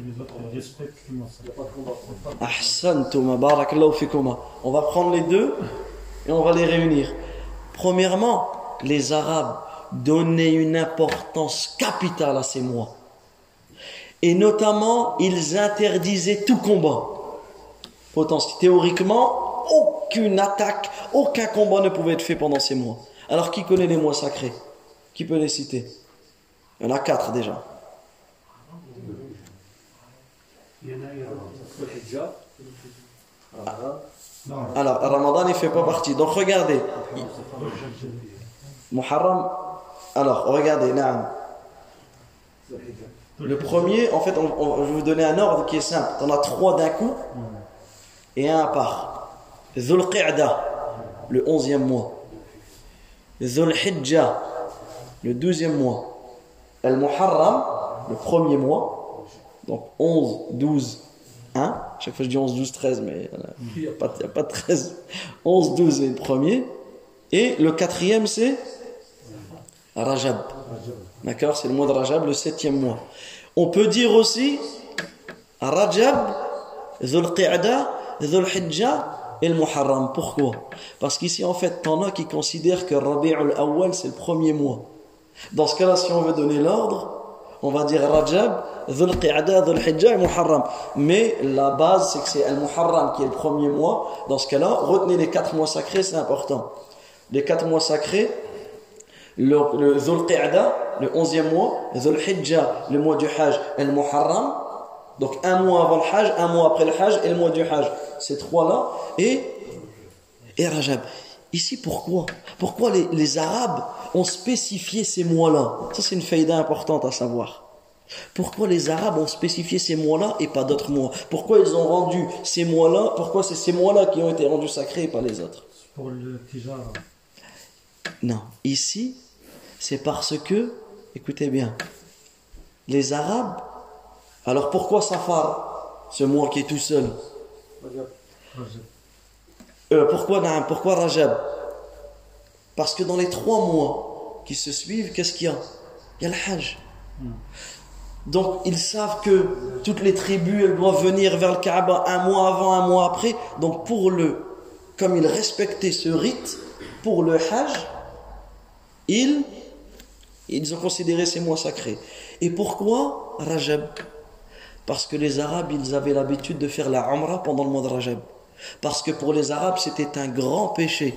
C'était très grave, une abomination auprès d'eux de faire la Umrah durant les mois sacrés, durant les mois du Hajj, durant les Dhul Qi'dah, Dhul Hijjah, le Muharram. C'est pour cela que toutes les Umrah, toutes les Umrah que le prophète sallallahu alayhi wa sallam les a fait, c'est durant quel? Durant ces dates-là. Durant Dhul Qi'dah, Dhul Hijjah et le Muharram, pour contredire la parole des Arabes. Il n'y a aucun mal à faire la Umrah durant ceux-là. Et pour se différencier de cela, le prophète alayhi salam, il faisait la Umrah durant ces, durant ces, durant ces mois-là. Donc là, on voit et on tire cette information magnifique de ce hadith. C'est que tu présentes tes excuses avant même qu'on te demande. Si tu arrives en retard à un, un rendez-vous, ou il y a quelque chose que tu devais faire, que tu n'as pas pu faire ou autre, avant que la personne elle te fasse la remarque, tu lui présentes tes excuses. Et ça, ça fait partie du bon comportement. Et on voit, on voit que euh, ce peuple-là, c'est ce qu'ils ont dit au prophète, alayhi salatu wa salam, dès qu'ils sont arrivés. Et ce n'est pas, ils n'ont pas eu le comportement de celui qui, qui se trouve des excuses. Parce qu'en réalité, ça, le mensonge, il peut très vite arriver. Tu as un rendez-vous, tu arrives en retard, ou quelqu'un t'a donné une amana, tu l'as perdu, ou peu importe. Là, ça y est. Dans ta tête, tout, tout il peut venir, toutes sortes d'excuses. Et bien sûr, des fausses excuses qui peuvent te mener au mensonge. Et ça, ça me fait euh, rappeler l'histoire de Ka'b ibn Malik. Et Inch'Allah, on termine sur ça. Ce qui, ce qui est pressé, il peut y aller. Il y a juste un hadith qui est important de citer. Le hadith de Ka'b ibn Malik. Le, le... Ka'b ibn Malik, il fait partie des trois compagnons qui n'ont pas été à la bataille de Tabouk. Vous connaissez l'histoire ou pas? Ouais. Les trois compagnons qui n'ont pas été à la bataille de Tabouk. On lit rapidement le hadith, mais c'est, c'est important de comprendre cette histoire. Et notamment, dans cette histoire, il y a que le fait que ses compagnons nous auraient pu trouver des excuses. Il dit, Ka'b ibn Malik, il raconte lui-même, il dit, je n'ai jamais faussé compagnie au messager d'Allah sallallahu alayhi wa sallam dans aucune des batailles, sauf dans celle de Tabouk. Il dit, je n'ai pas participé à la bataille de Badr, mais néanmoins aucun de ceux qui s'étaient absentés ne reçut pour cette raison de reproche. Ceux qui n'ont pas participé, pas participé à la bataille de Badr, ils n'ont reçu aucun reproche. Parce que quand on étudie l'histoire de la bataille de Badr, elle, ça n'a pas été préparé comme la bataille de Tabouk. Il dit, le messager d'Allah sallallahu alayhi wa sallam n'était alors sorti avec les musulmans qu'à la recherche de la caravane des Quraysh, jusqu'à ce qu'Allah tabaraka wa ta'ala les mit face à leur ennemi sans préavis. Puisque dans la bataille de Badr, il n'y a pas eu de préparation. Le prophète alayhi salam, il a pris euh, un groupe de compagnons, juste il voulait attraper la caravane des Quraysh. Et, c'est, et la bataille, elle, elle est survenue. Donc ceux qui n'étaient pas là, ils n'ont pas eu le reproche. Mais à la bataille de Tabouk, à la bataille de, Ta, à, à la bataille de Tabouk, il y a eu euh, une préparation, et cetera. Plusieurs jours avant, le prophète alayhi salam avait euh, informé de, de cela aux compagnons. Il dit, en ce qui concerne l'histoire de ma défection de l'expédition de Tabouk, il dit, écoutez ce qu'il dit, subhanallah, je n'ai jamais été aussi fort et aussi riche que lorsque je, n'ai pas, je ne suis pas parti à la bataille. Par Allah, je n'avais jamais réussi à avoir deux montures à la fois avant cela. Par contre, cette fois-là, j'avais réussi à les, à les posséder.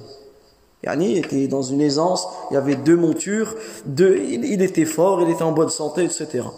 Alors le prophète, sallallahu alayhi wa sallam, il a entrepris cette expédition dans, la, dans une période de très forte chaleur. Il se préparait pour un long voyage dans un immense pays désertique et aride. Il devait rencontrer également un grand nombre, un grand nombre d'ennemis. Alors, il informa les musulmans de leur destination. Le prophète, alayhi salam, il leur a informé plusieurs jours avant, voire plusieurs semaines avant, de leur destination. Préparez-vous, nous allons entreprendre un voyage, nous allons aller là-bas, nous allons aller là-bas, et cetera. Les musulmans étaient nombreux avec le messager d'Allah, sallallahu alayhi wa sallam, mais il n'y avait aucun registre qui les mentionne. Regardez comment que ça commence, ils sont beaucoup, et entre guillemets, il y aura mon nom nulle part, que je suis là ou que je ne suis pas là, on ne va pas forcément s'en rendre compte. Regardez ce qu'il dit Ka'b, radiyallahu anhu. Il dit, celui qui voulait s'absenter avait la certitude de passer inaperçu, parce qu'il n'y a rien qui était noté. Donc, et comme ils étaient beaucoup, n'importe quelle personne y aurait voulu esquiver, personne ne l'aurait remarqué. Sauf si Allah Azza wa Jal ne révèle cela à son sujet. Alors le prophète sallallahu alayhi wa sallam a commencé cette expédition. Il dit, donc à quel moment ils ont commencé à partir les compagnons, accompagnés du prophète alayhi wa sallam, lorsque les fruits et l'ombre étaient bien tentantes.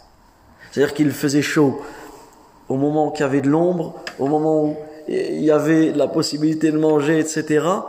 À ce moment-là, ils sont partis. Le messager d'Allah, sallallahu alayhi wa sallam, s'était préparé, ainsi que les musulmans.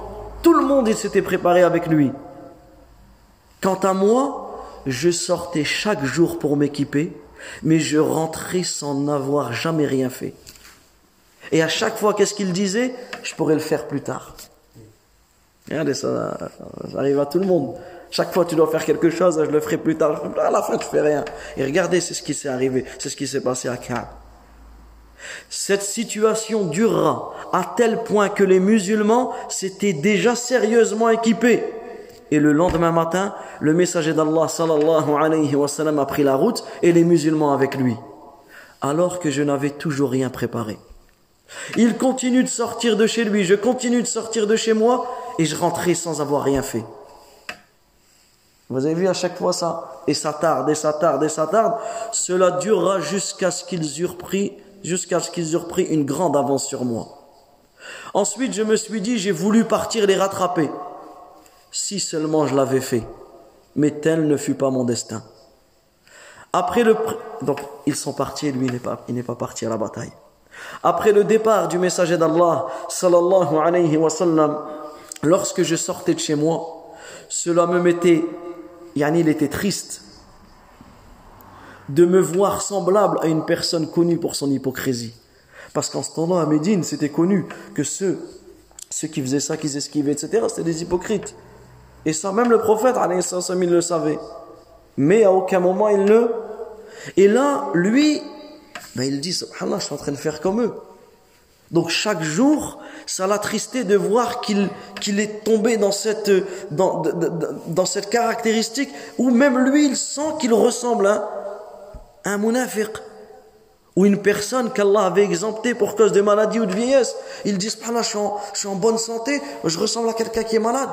Je suis euh, dans, dans, dans la force de l'âge, je ressemble à quelqu'un qui, qui est âgé, il ne peut pas se déplacer, il ne peut pas y aller. Donc regardez son ressenti. Le messager d'Allah, sallallahu alayhi wa sallam, ne se rappela de moi qu'à l'arrivée à Tabouk. Quand le prophète, le prophète, alayhi sallam, il n'a pas remarqué que euh, Ka'b ibn Malik, il n'était pas là sur la route. Mais quand il est arrivé à Tabouk, qu'est-ce qu'il a dit? Le prophète, alayhi sallam, il a regardé les compagnons, il a dit, qu'a donc fait Ka'b ibn Malik? Qu'est-ce qui lui est arrivé? Pourquoi il n'est pas venu? Alors, tu as des hommes, des personnes de la tribu de la Banu, Banu Salama, ils ont commencé à le critiquer, en disant ce qu'il a retenu, c'est la beauté de ses habits, sa vanité, et cetera. Alors, Mu'ad ibn Jabir, radiyallahu anhu, il leur a dit non. Il leur a dit non, c'est mal ce que tu viens de dire. Ô messager d'Allah, je jure par Allah, nous ne connaissons de lui que du bien. Et là, c'est important. Quand, avant, surtout quand tu entends que quelqu'un médit sur un tel ou un tel, prends sa défense. Prends la défense de la, de la personne quand la, la, la, la, la, la chose est, est injuste. Alors qu'est-ce qu'il dit? Le prophète, il n'a rien dit. Et dans ses entrefaits, il vit à l'horizon un homme portant des habits blancs, s'avançant dans le, dans, dans le mirage. Et là, le, prof, le, le prophète, il voit un homme et il dit, soit Abu, Abu Khaythama. Et yani, ce fut ce compagnon Abu Khaytham al-Ansari qui est venu faire une sadaqa de quelques poignées de dattes et dont les hypocrites s'étaient moqués. Ka'b continue son récit et il dit: lorsque j'appris que le messager d'Allah sallallahu alayhi wa sallam était sur le chemin du retour de l'expédition de Tabouk, c'est, non, en réalité c'est pour ça qu'on a cité l'histoire, imaginez là maintenant il sait qu'il revient à Médine, il dit: lorsque j'ai appris cela, j'ai commencé à vouloir trouver quelques mensonges pour me tirer d'affaire. J'ai voulu, regardez comment, et automatiquement ça vient. Il va commencer à trouver quelques mensonges. J'étais malade, j'étais ceci, j'étais cela, pour, pour me, me tirer d'affaire. En me disant à moi-même, comment pourrais-je bien échapper à, la, à, à sa colère demain? Comment je vais réussir à trouver quelque chose et je vais pouvoir échapper à la colère du messager d'Allah sallallahu alayhi wa sallam. Et j'ai pris pour cela conseil auprès des gens avisés de ma famille. Et lorsque l'on m'annonça l'arrivée imminente du messager d'Allah, c'est-à-dire que lui, il était, c'est bon, il a même pris conseil, on lui a dit oui, dis cela, dis cela pour esquiver, pour ne pas que le prophète alayhi salam soit en colère contre lui. Mais lorsque le prophète alayhi salam est arrivé, lorsque son arrivée fut imminente, toute idée de mensonge se dissipa de mon esprit, à tel point que je savais que rien ne pourrait m'épargner de sa colère. Alors j'ai dit, je vais dire toute la vérité. Le lendemain matin, le prophète sallallahu alayhi wa sallam est arrivé et il avait l'habitude, quand il rentrait de voyage, et ça c'est une sunna, il est important de l'appliquer, quand tu rentres de voyage comme le faisait le prophète alayhi wa sallam, il n'allait pas chez lui directement, il, a, il venait à la mosquée. Il venait à la mosquée et il priait deux raka'a. Ensuite il, s'ass, il s'asseyait et il accueillait les gens. Dès qu'il a terminé sa prière, tous ceux qui n'avaient pas participé à l'expédition, ils sont venus lui présenter des excuses et de jurer de leur bonne foi. Ils étaient plus de quatre-vingts hommes. Le messager d'Allah alayhi salam accepta d'eux leur état apparent. C'est-à-dire même ceux qu'ils avaient trouvé euh, ceci et cela, il, il faisait semblant de rien, il a accepté euh, leur serment d'allégeance et il a demandé à Allah Azza wa Jal de leur pardonner leurs péchés, tout en confiant à Allah Tabaraka wa Ta'ala de les juger, et de juger ce qu'ils avaient dans, dans le cœur. C'est alors que j'arrivais. À ce moment-là, Ka'b ibn Malik, Ka'b ibn Malik radiyallahu anhu, il s'est présenté au prophète alayhi salam et il lui a passé le salam. Et le prophète alayhi salam, il lui a souri, le sourire d'un homme en colère, le sourire d'un homme irrité. Il lui a dit: approche, et viens ici. Imaginez cette scène, subhanallah. Ka'b ibn Malik radiyallahu anhu, il s'est assis devant le prophète alayhi salam. Le prophète alayhi salam lui a dit: qu'est-ce qui t'a retenu? Tu n'avais pas acheté telle monture? Qu'est-ce qu'il lui dit? Ô messager d'Allah, je jure par Allah que si je me trouvais en présence d'une autre personne que toi, parmi tous les habitants de ce monde, j'échapperais très certainement à sa colère par, par n'importe quelle excuse, car effectivement, je suis un bon polémiste. Je suis une personne qui, je pourrais te trouver n'importe quelle chose pour euh, me protéger de ta colère et te raconter n'importe quelle chose. Mais par Allah, je sais bien que si je te raconte aujourd'hui un mensonge pour obtenir ta, ta satisfaction, Allah attirerait certes sur toi, sur moi, ta colère. Par contre, si je te dis la vérité, si je te dis la vérité qui engendrera ta colère contre moi, je pourrai espérer par là une fin heureuse de la part d'Allah tabaraka wa ta'ala. Regardez ce qu'il lui a dit. Il lui dit: par Allah, je n'ai aucune excuse. Je n'ai jamais été aussi fort, je n'ai jamais été aussi riche qu'au moment où je suis, où je suis resté en arrière sans participer à l'expédition. Alors le prophète sallallahu alayhi wa sallam, qu'est-ce qu'il lui a dit? Il lui a dit: quant à celui-là, il dit la vérité. Lève-toi et attends qu'Allah décide à ton sujet ce qu'il voudra. Je sortis et des hommes de la tribu de Banu Salama me suivirent et me dirent: par Allah, nous n'avons jamais appris que tu avais commis de péché avant celui-là. Or, tu aurais pu t'excuser auprès du messager d'Allah. Yani, tu aurais pu faire comme les quatre-vingts qu'ils ont fait. Tu aurais pu dire ceci ou dire cela. Et le prophète, alayhi salam, lui aurait fait dua pour toi et il t'aurait laissé. Ils lui ont fait des reproches, ils lui ont fait des reproches jusqu'à ce qu'il ait envie de retourner au prophète, alayhi salam, pour revenir sur mes premières paroles. Ensuite, il lui dit, est-ce qu'il y a quelqu'un d'autre que moi qui se trouve dans mon cas? Il lui dit, oui, il y a deux hommes qui ont dit la même chose que toi. Imaginez, sur ces quatre-vingts personnes, il y a deux, ils étaient trois en fait à dire cela, à dire qu'ils ont eu la même, réponse, la, la, la, la, la même réponse que toi. Ils m'ont cité deux hommes vertueux qui avaient participé à la bataille de Badr et qui étaient dignes d'être pris en exemple. Ensuite, il continue son récit. Il dit, le messager d'Allah, sallallahu alayhi wa sallam, avait ordonné aux musulmans de ne plus adresser la parole à aucun de ces trois qui étaient restés en arrière. Imaginez, plus personne n'avait le droit de leur parler. Les gens nous évitaient, ils changèrent leurs attitudes envers nous à tel point que la terre elle-même n'était plus reconnaissable. Nous restâmes dans cet état cinquante nuits. Pendant cinquante nuits, plus personne ne leur adressait la parole. Quant à mes deux compagnons, ils se résignèrent à leur sort, à leur sort, gardèrent leur maison, ils sont restés chez eux et passaient leur temps à pleurer. En ce qui me concerne, j'étais le plus jeune et le plus énergique des trois. Je sortais pour faire la prière. Regardez, même que personne ne lui parlait. Il continue, il allait à la, il, il allait à la mosquée. Il sortait pour faire la prière avec les musulmans. Et je me promenais dans les marchés. Cependant, personne ne m'adressait la parole. J'allais souvent trouver le messager d'Allah, sallallahu alayhi wa sallam, et lui passer le salam. À quel moment il passait le salam au prophète, alayhi salam? Quand il priait. Il n'osait pas passer le salam au prophète, sauf il attendait que le prophète, sallallahu alayhi wa sallam, priait, et là il lui passait le salam, de peur de sa réaction. Et il lui dit, il disait en moi-même, est-ce qu'il a remué les lèvres pour me répondre au salut ou pas? Subhanallah, imaginez cette scène. Puis je priais tout près de lui, sans, pour, euh, il priait près de lui, pour essayer de le, comme il dit, le dérober de le regard, pour le dérober du regard, et cetera. Quand je me concentrais dans ma prière, il me regardait. Et quand je me tournais vers lui, il se tournait de moi. Subhanallah al-Azim. Quand l'éloignement des musulmans dura trop longtemps, pour moi, je marchais jusqu'à ce que j'escaladais le mur du jardin d'Abu Qatada. Il était mon cousin et l'un de mes plus chers amis. Je le saluais. Par Allah, il n'avait même pas pris la peine de me rendre le salut. Imagine, le prophète sallallahu alayhi wa sallam leur a dit, plus personne ne leur parle. Il se tut. Il lui dit, Abu Qatada, je jure par Allah, ne sais-tu pas que j'aime Allah et son messager? Il ne disait, il, il, il se tut, il ne disait, il ne disait rien. Et je reviens de nouveau envers lui en lui posant la même question. Il disait rien. Il me dit alors, Allah et son messager le savent, le savent, le savent mieux que toi, le savent mieux que moi. À ce moment-là, donc imagine, il va voir son cousin, il va voir son ami, Abu Qatada, et lui dit, tu me connais, tu sais que j'aime Allah et son messager. Il lui répond pas. Il va voir, il va le voir en face. Tu me connais, tu sais que j'aime Allah et son messager. Il lui dit, Allah et son messager savent mieux que moi ce qu'il y a dans ton cœur. À ce moment-là, il a fondu en larmes. Il s'est mis à pleurer. Il est parti en escaladant à nouveau le mur.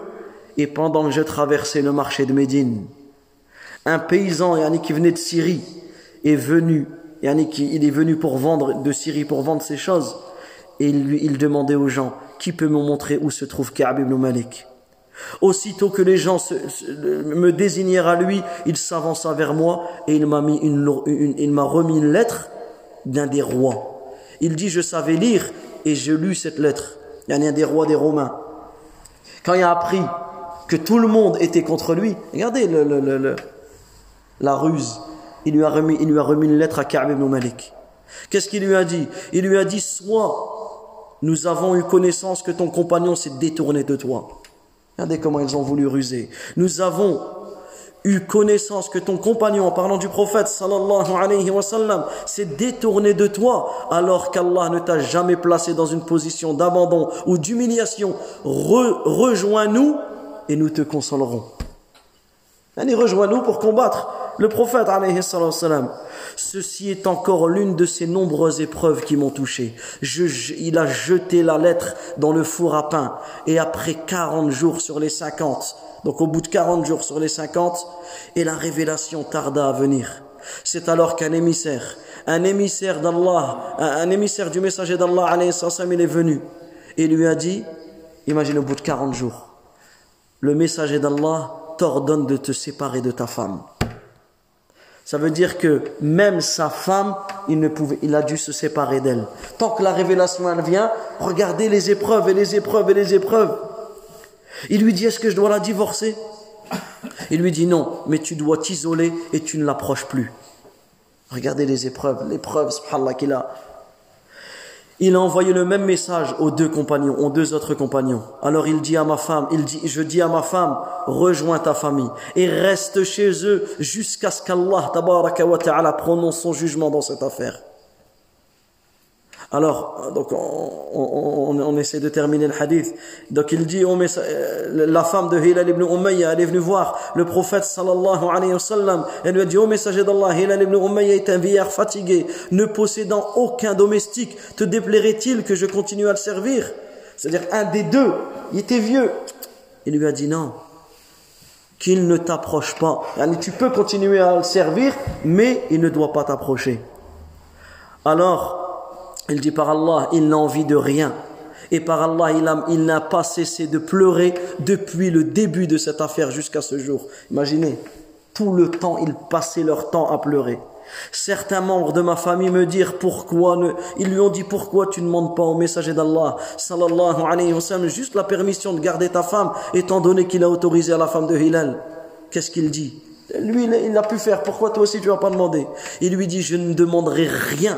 Je ne demanderai à aucunement la permission du messager d'Allah, sallallahu alayhi wa sallam, de la garder. Et comment me répondra-t-il? Si je lui demande, si je lui demande cette permission, alors que je suis un homme jeune, un homme jeune et fort. Je resta comme cela durant dix nuits, donc quarante plus dix. Et ainsi s'achèvèrent les cinquante nuits au cours duquel il, il, il était interdit de nous parler, jusqu'à la prière du Fajr de la cinquantième nuit. Il était sur le toit d'une des maisons. Je me sentais oppressé. Et Allah Azza wa Jal lisait Surat Tawbah, le verset cent dix-huit. Allah Tabaraka wa Ta'ala parle de, de cela.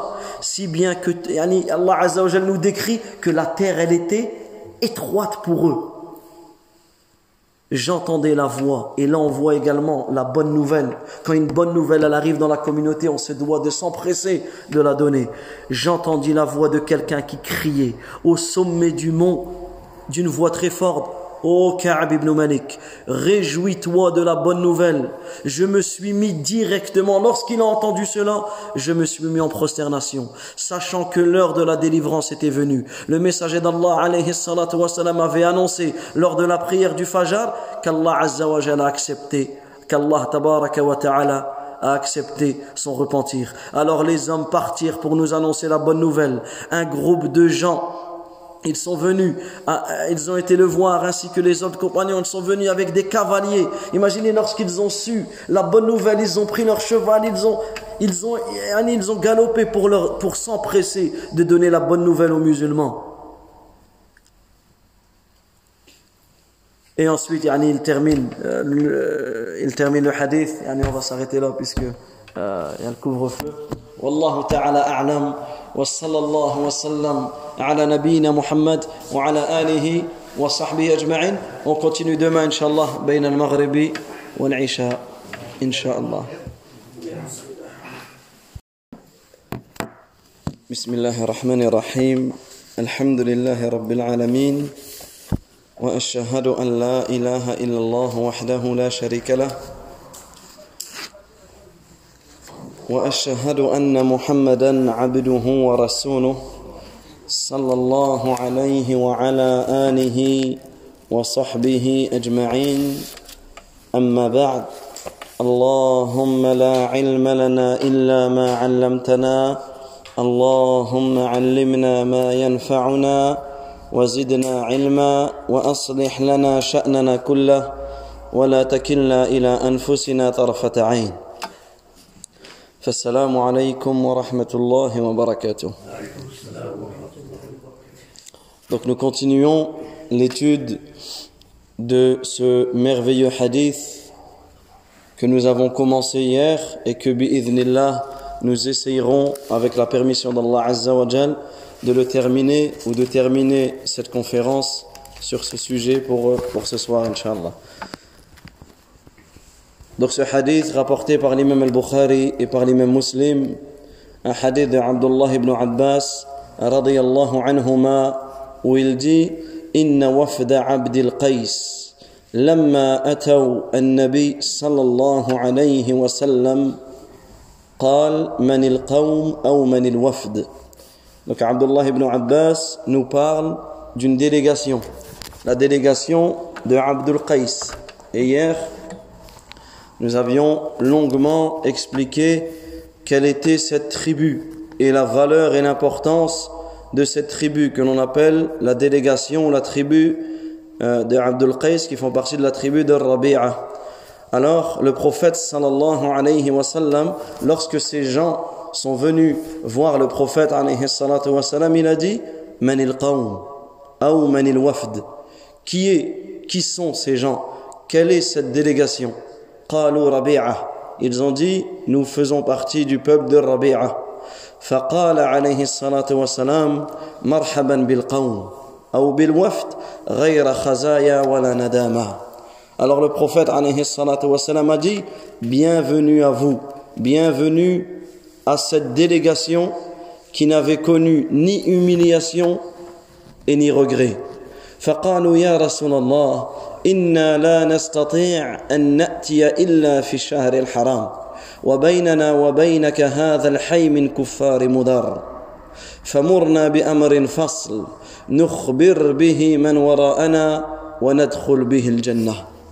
Ensuite ils ont dit ô messager d'Allah, nous venons à toi d'une lointaine contrée, on vient de loin, et entre toi et nous il y a la tribu de Mudar, la tribu des infidèles, des mécréants de Mudar. Donc on ne peut venir à toi que durant, que durant les mois sacrés. Ensuite ils ont dit Famurna bi amrin fasl, ordonne-nous un ordre clair. Nukhbir bihi man wara'ana, par cela nous allons en informer ceux qui sont derrière nous. Wa nadkhul bihi al-jannah, et par cela nous entrerons au paradis. Alors le prophète sallallahu alayhi wa sallam, et ensuite ensuite ils lui ont posé des questions par rapport aux boissons. Alors il dit le prophète alayhi salatu salam amurukum bi arba', je vous ordonne quatre choses, wa anhaakum an arba', et je vous interdis quatre choses. Et ensuite le prophète alayhi salatu wasalam de détailler ces choses. Amurukum bil iman billah, je vous ordonne, je vous enjoins la croyance en Allah. Atadruna mal iman billah, savez-vous ce que signifie la croyance en Allah? Qalu Allahu wa rasuluhu a'lam, ils ont dit Allah et son messager le savent mieux. Qal al-iman billah shahadatu an la ilaha illa Allah wa anna Muhammadar rasulullah wa iqamu salah wa ita'u zakah wa siyamu ramadan. Donc ensuite le prophète alayhi salatu wa salam leur a expliqué la foi en Allah, et il a expliqué la foi en Allah par l'attestation qu'il n'y a aucune divinité qui mérite d'être adorée en vérité en dehors d'Allah, et que Muhammad sallallahu alayhi wa sallam est le messager d'Allah, l'accomplissement de la prière, l'attribution de la zakat et le jeûne du mois de Ramadan. Et ensuite il dit wa an tu'tu min al-maghnam al-khumus, et que vous donnez du butin un cinquième. Et ensuite le prophète alayhi salatu wa sallam leur a interdit quatre choses liées aux récipients dans lesquels ils mettaient Euh, dans lesquels yani, ils, ils fabriquaient leurs boissons. Ensuite le prophète alayhi sallallahu alayhi wa sallam dit ihfazuhun wa akhbiru bihinna man wara'ahum, apprenez ces choses-là, gardez ces choses-là, préservez ces, ces choses-là, et informez, informez ceux, ceux qui sont derrière vous. Donc on a vu, donc on a longuement euh, parlé hier dans l'introduction euh, de l'histoire et de l'importance de, de ce hadith, et on a tirer quelques leçons. Donc on a tiré quelques leçons de ce hadith. On va les rappeler très brièvement et ensuite on va continuer les leçons à tirer de ce hadith. Parmi les leçons que l'on peut tirer de ce hadith, c'est le fait, comme l'a fait le prophète alayhi salatu wassalam, lorsque quelqu'un vient te rendre visite, lorsque quelqu'un vient te voir, tu te dois de euh, l'attendrir, tu te dois de euh, pardon, tu te dois de demander. Avant de parler à quelqu'un, lorsque tu rencontres quelqu'un et tu veux le, le, lui enseigner quelque chose ou autre, tu dois savoir des informations de cette personne. À qui je m'adresse? Comme l'a dit le prophète alayhi sallam, « Manil qawm » Quelle est cette personne? Vous venez d'où? Quel est ce peuple? Également, parmi les fawaïd, il y a le fait d'attendrir celui qui vient te rendre visite ou celui qui vient te poser une question, que ce soit un enfant ou autre. Quelqu'un vient te parler, tu l'attendris, comme l'a fait le prophète alayhi salatu wassalam en disant famarhaban bil qawm, bienvenue à ce peuple, ghayra khazaya wala nadama, sans qui n'ont connu ni humiliation ni euh, ni regret. Donc on voit comment le prophète alayhi salatu wassalam les a mis à l'aise, il les a attendris avant de euh, avant de leur répondre à leurs questions. Également, on a vu parmi les, les leçons à tirer de ce hadith, c'est que toute personne qui prendra un chemin pour atteindre une guidée, toute personne qui va aller dans le chemin de la droiture, toute personne qui va rechercher un chemin par lequel il va se rapprocher d'Allah, tabaraka wa ta'ala, il sera comme l'a cité le prophète alayhi salatu wassalam, ghayra khazaya wala nadama. Il ne connaîtra ni le regret et il ne connaîtra ni Le, ni l'humiliation. Et on s'était arrêté longuement sur euh, l'importance de rechercher la science. Également, parmi les les, euh, les fawaïd, les leçons que l'on peut tirer de ce hadith, il y a le fait de, qu'il est autorisé de complimenter quelqu'un lorsque tu, tu ne crains pas pour lui la fitna, tu ne crains pas pour lui que ce compliment va euh, le, le, le, le, le faire naître en lui une ostentation ou autre. Sinon, la base, on avait rappelé que la base, tu ne complimentes, tu ne complimentes pas la personne en face de lui. Car le prophète, alayhi salatu wassalam, il dit « Al-madhu, al-zabhu » Al-madhu, le fait de complimenter quelqu'un en face de lui, al-zabhu, c'est un sacrifice. C'est comme si que tu l'avais sacrifié, et on avait cité euh, les hadiths sur, sur le sujet.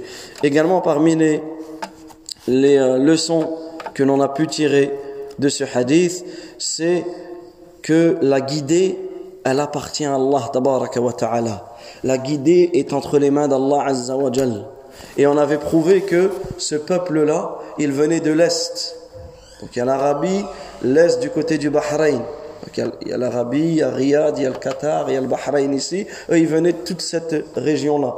Et entre eux et le prophète, alayhi salatu wassalam, il y avait un peuple, Mudar. Ce peuple-là qui ne, qui ne se sont pas convertis à l'islam.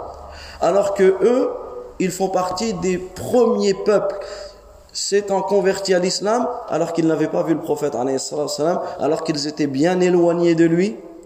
Mais Allah tabaraka wa ta'ala les a guidés. Et on avait, euh, on s'était euh, arrêté également sur l'importance de remercier Allah tabaraka wa ta'ala pour nous avoir guidés. Et on avait cité, subhanallah, d'où est-ce qu'on vient, où on a grandi, les choses que l'on a connues, et cetera, où on vit en réalité. Mais Allah tabaraka wa ta'ala nous a guidés, alors que d'autres personnes habitent dans des, dans des pays où l'islam est et dans des pays musulmans ou dans des pays où l'islam est propagé, et cetera. Mais ils n'ont pas été guidés.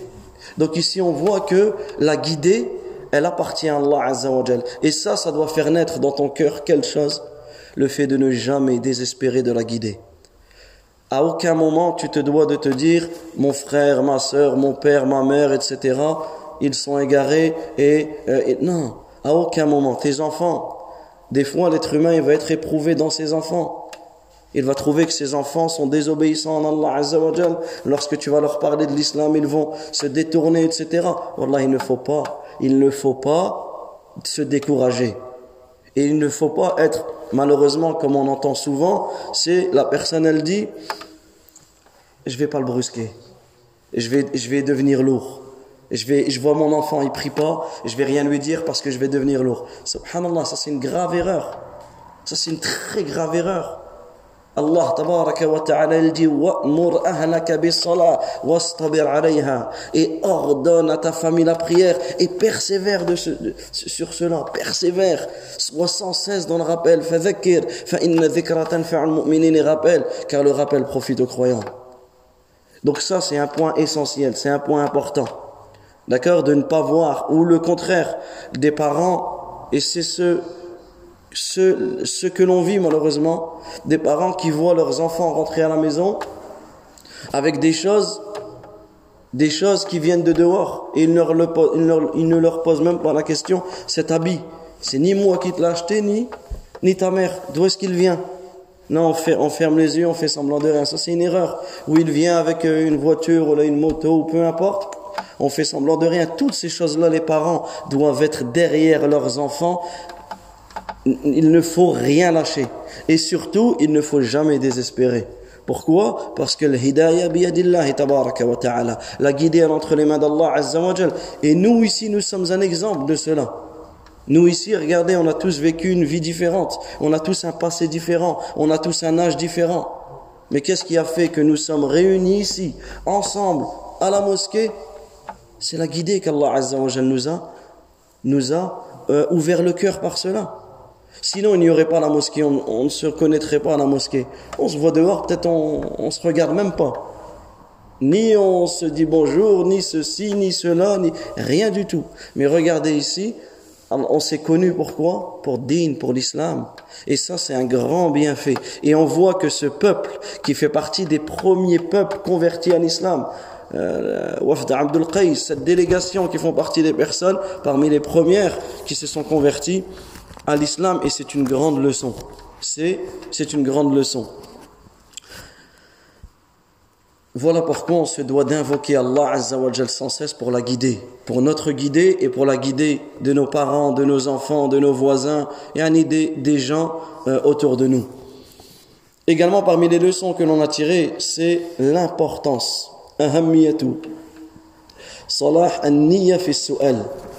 L'importance d'avoir une bonne intention lorsque tu poses une question. Et ça, c'est un point essentiel, c'est un point capital. Lorsque tu poses une question à quelqu'un, à un imam, à un cheikh, à un professeur, peu importe, lorsque tu poses une question, il faut avoir une bonne intention. Parce que ceux comme eux, ce wafd, cette délégation qui sont venus, regardez la baraka qu'il y a eu dans leurs questions. Il y a, notamment ce qui me vient en tête, un livre qui s'appelle Aqidatul Wasitiyah. Aqidatul Wasitiyah, un livre qui est sûrement ici, de Shaykhul Islam Ibn Taymiyyah, rahimahullah. Ce livre, il a été depuis que le cheikh a écrit, a édité ce livre, et jusqu'à Yawm al-Qiyamah, il sera étudié. C'est une base dans la aqidah, c'est une base dans la croyance. Ce livre-là, le cheikh, il a écrit entre l'Asr et le Maghreb. Et comment il a écrit? C'est quelqu'un qui lui a posé une question. Quelqu'un qui lui a posé une question sur la aqidah, fais-moi, explique-moi la aqidah, la croyance. Il a écrit ce livre-là qui fait partie des fondements dans l'étude de la, de la aqidah de la personne. C'est ce livre-là, Aqidatul Wasitiyah. Donc regardez, subhanallah, et là les savants ils disent, par rapport à la question qu'il a posée. La personne, quand elle pose une question, et elle a une bonne intention dans cela, ici Allah tabaraka wa ta'ala va mettre de la baraka dans sa question. C'est pour cela qu'il est important, lorsque je pose une question, d'avoir une bonne intention. Lorsque je pose une question, c'est pour me, c'est pour enlever l'ignorance. C'est-à-dire, je ne vais pas poser n'importe quelle question. Certains ils vont poser des questions qui n'ont ni queue ni tête, dans le sens des choses qui, qui ne vont jamais arriver, ou des choses qui ne sont pas des, en réalité, même si tu as cent réponses, cent fois la même réponse, ça va ni te faire avancer dans ton din ou dans ta dunya. Donc ici il est important, il est important de euh, choisir et de poser les bonnes questions, mais surtout d'avoir la bonne intention, et de ne pas, des fois quelqu'un il va poser une question simplement pour faire entrer des ambiguïtés dans le cœur des gens. Il va poser la question, mais lui il sait que les gens ils vont, ils vont écouter autour, et cetera. Donc ici, une question, à l'inverse, si le, la niya, si l'intention n'est pas bonne, cette question-là, yani elle peut, elle peut faire des dégâts. Elle peut faire des, des dégâts. Donc on voit, et on avait cité, l'importance de, d'avoir une bonne intention lorsque euh, tu poses Tu poses ta question.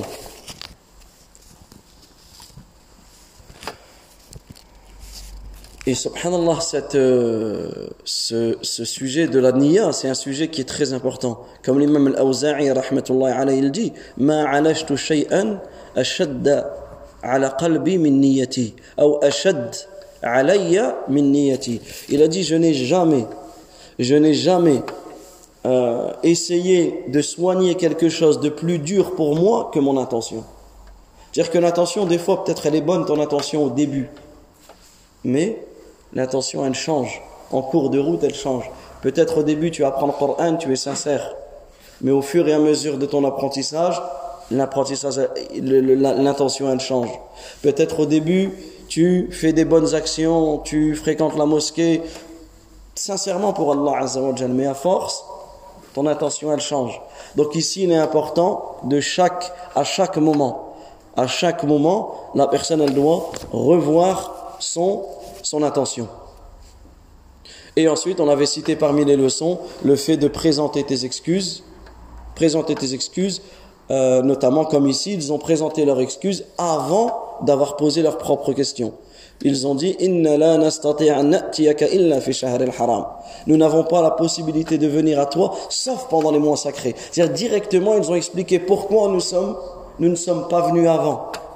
Parce qu'entre nous et toi, il y a ce peuple de mécréants de Mudar. Donc en fait, avant de poser leurs propres questions, ils ont donné leur excuse au prophète, alayhi salatu wa salam. Et ça, c'est un point important. Lorsque tu, es, tu, tu as rendez-vous quelque part ou autre, et que tu es en retard, ou euh, que tu n'as pas pu ramener telle ou telle chose qui t'était demandée ou autre, avant d'entreprendre la discussion, tu présentes ton excuse, directement. Et ça, ça fait partie du bon, du bon comportement. Donc on s'était arrêté ici, et... Euh, Et on continue bi'idhnillah les fawaïd. Al-fa'idatul ashira min fawaïd hadha al-hadith. Donc la dixième leçon que l'on peut tirer de ce hadith, al-bad'u bis-su'al 'anil aham thumma al-muhim. C'est le fait, lorsque tu poses des questions, c'est de commencer par al-aham, par ce qui est le plus important. Thumma al-muhim, et ensuite par ce qui est le moins important des deux. Comme ici. Et ça, ça fait partie des, du comportement de l'étudiant en sciences. C'est de commencer toujours par la chose la plus importante et ensuite par ce qui est le moins important. Comme ici, on voit, qu'est-ce qu'ils ont dit ? Ils ont dit au prophète sallallahu alayhi wa sallam, famurna bi amrin fasl. Donne-nous une recommandation, une injonction claire par laquelle nous pourrons enseigner, informer ceux qui sont derrière nous et par laquelle nous entrerons au paradis. Une fois qu'ils ont posé cette question-là, ensuite ils ont posé des questions sur les boissons. D'accord, sur les, les boissons, sur euh, dans, dans quel récipient nous pouvons euh, fabriquer telle ou telle boisson, et cetera. Donc, فَيُسْتَفَدْ مِنْ ذَلِكَ أَنَّ مِنْ أَدَبِ الْعِلْمِ وَالتَّعَلُّمِ وَالسُّؤَالِ أَنْ يَبْدَأَ السَّائِلْ بِالْأَهَمِ ثُمَّ يَنْتَقِلْ مِنْهُ إِلَى مَا هُوَ دُونَهُ فِي الْأَهَمِّيَّةِ. Donc, on tire de ce hadith, de cela, l'importance pour l'étudiant en sciences ou pour l'enseignant également, lorsque tu poses une question, toujours ce qui est le plus important, et ensuite, tu passes à, à autre. وَمِنْ فَوَائِدِ هَذَا الْحَدِيثِ الْعَظِيمَةِ. Parmi les grandes, les grandes leçons à en tirer de ce hadith,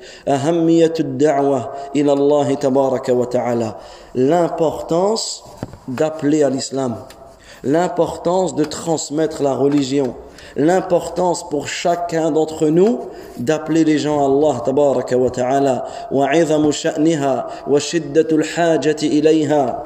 Et ce hadith nous prouve à quel point le fait d'enseigner l'islam, le fait d'appeler les gens à l'islam, c'est un point important, ça a une valeur très importante dans notre religion. Et surtout, c'est, il y a un besoin énorme. Les gens ont besoin que nous les appelons à l'islam.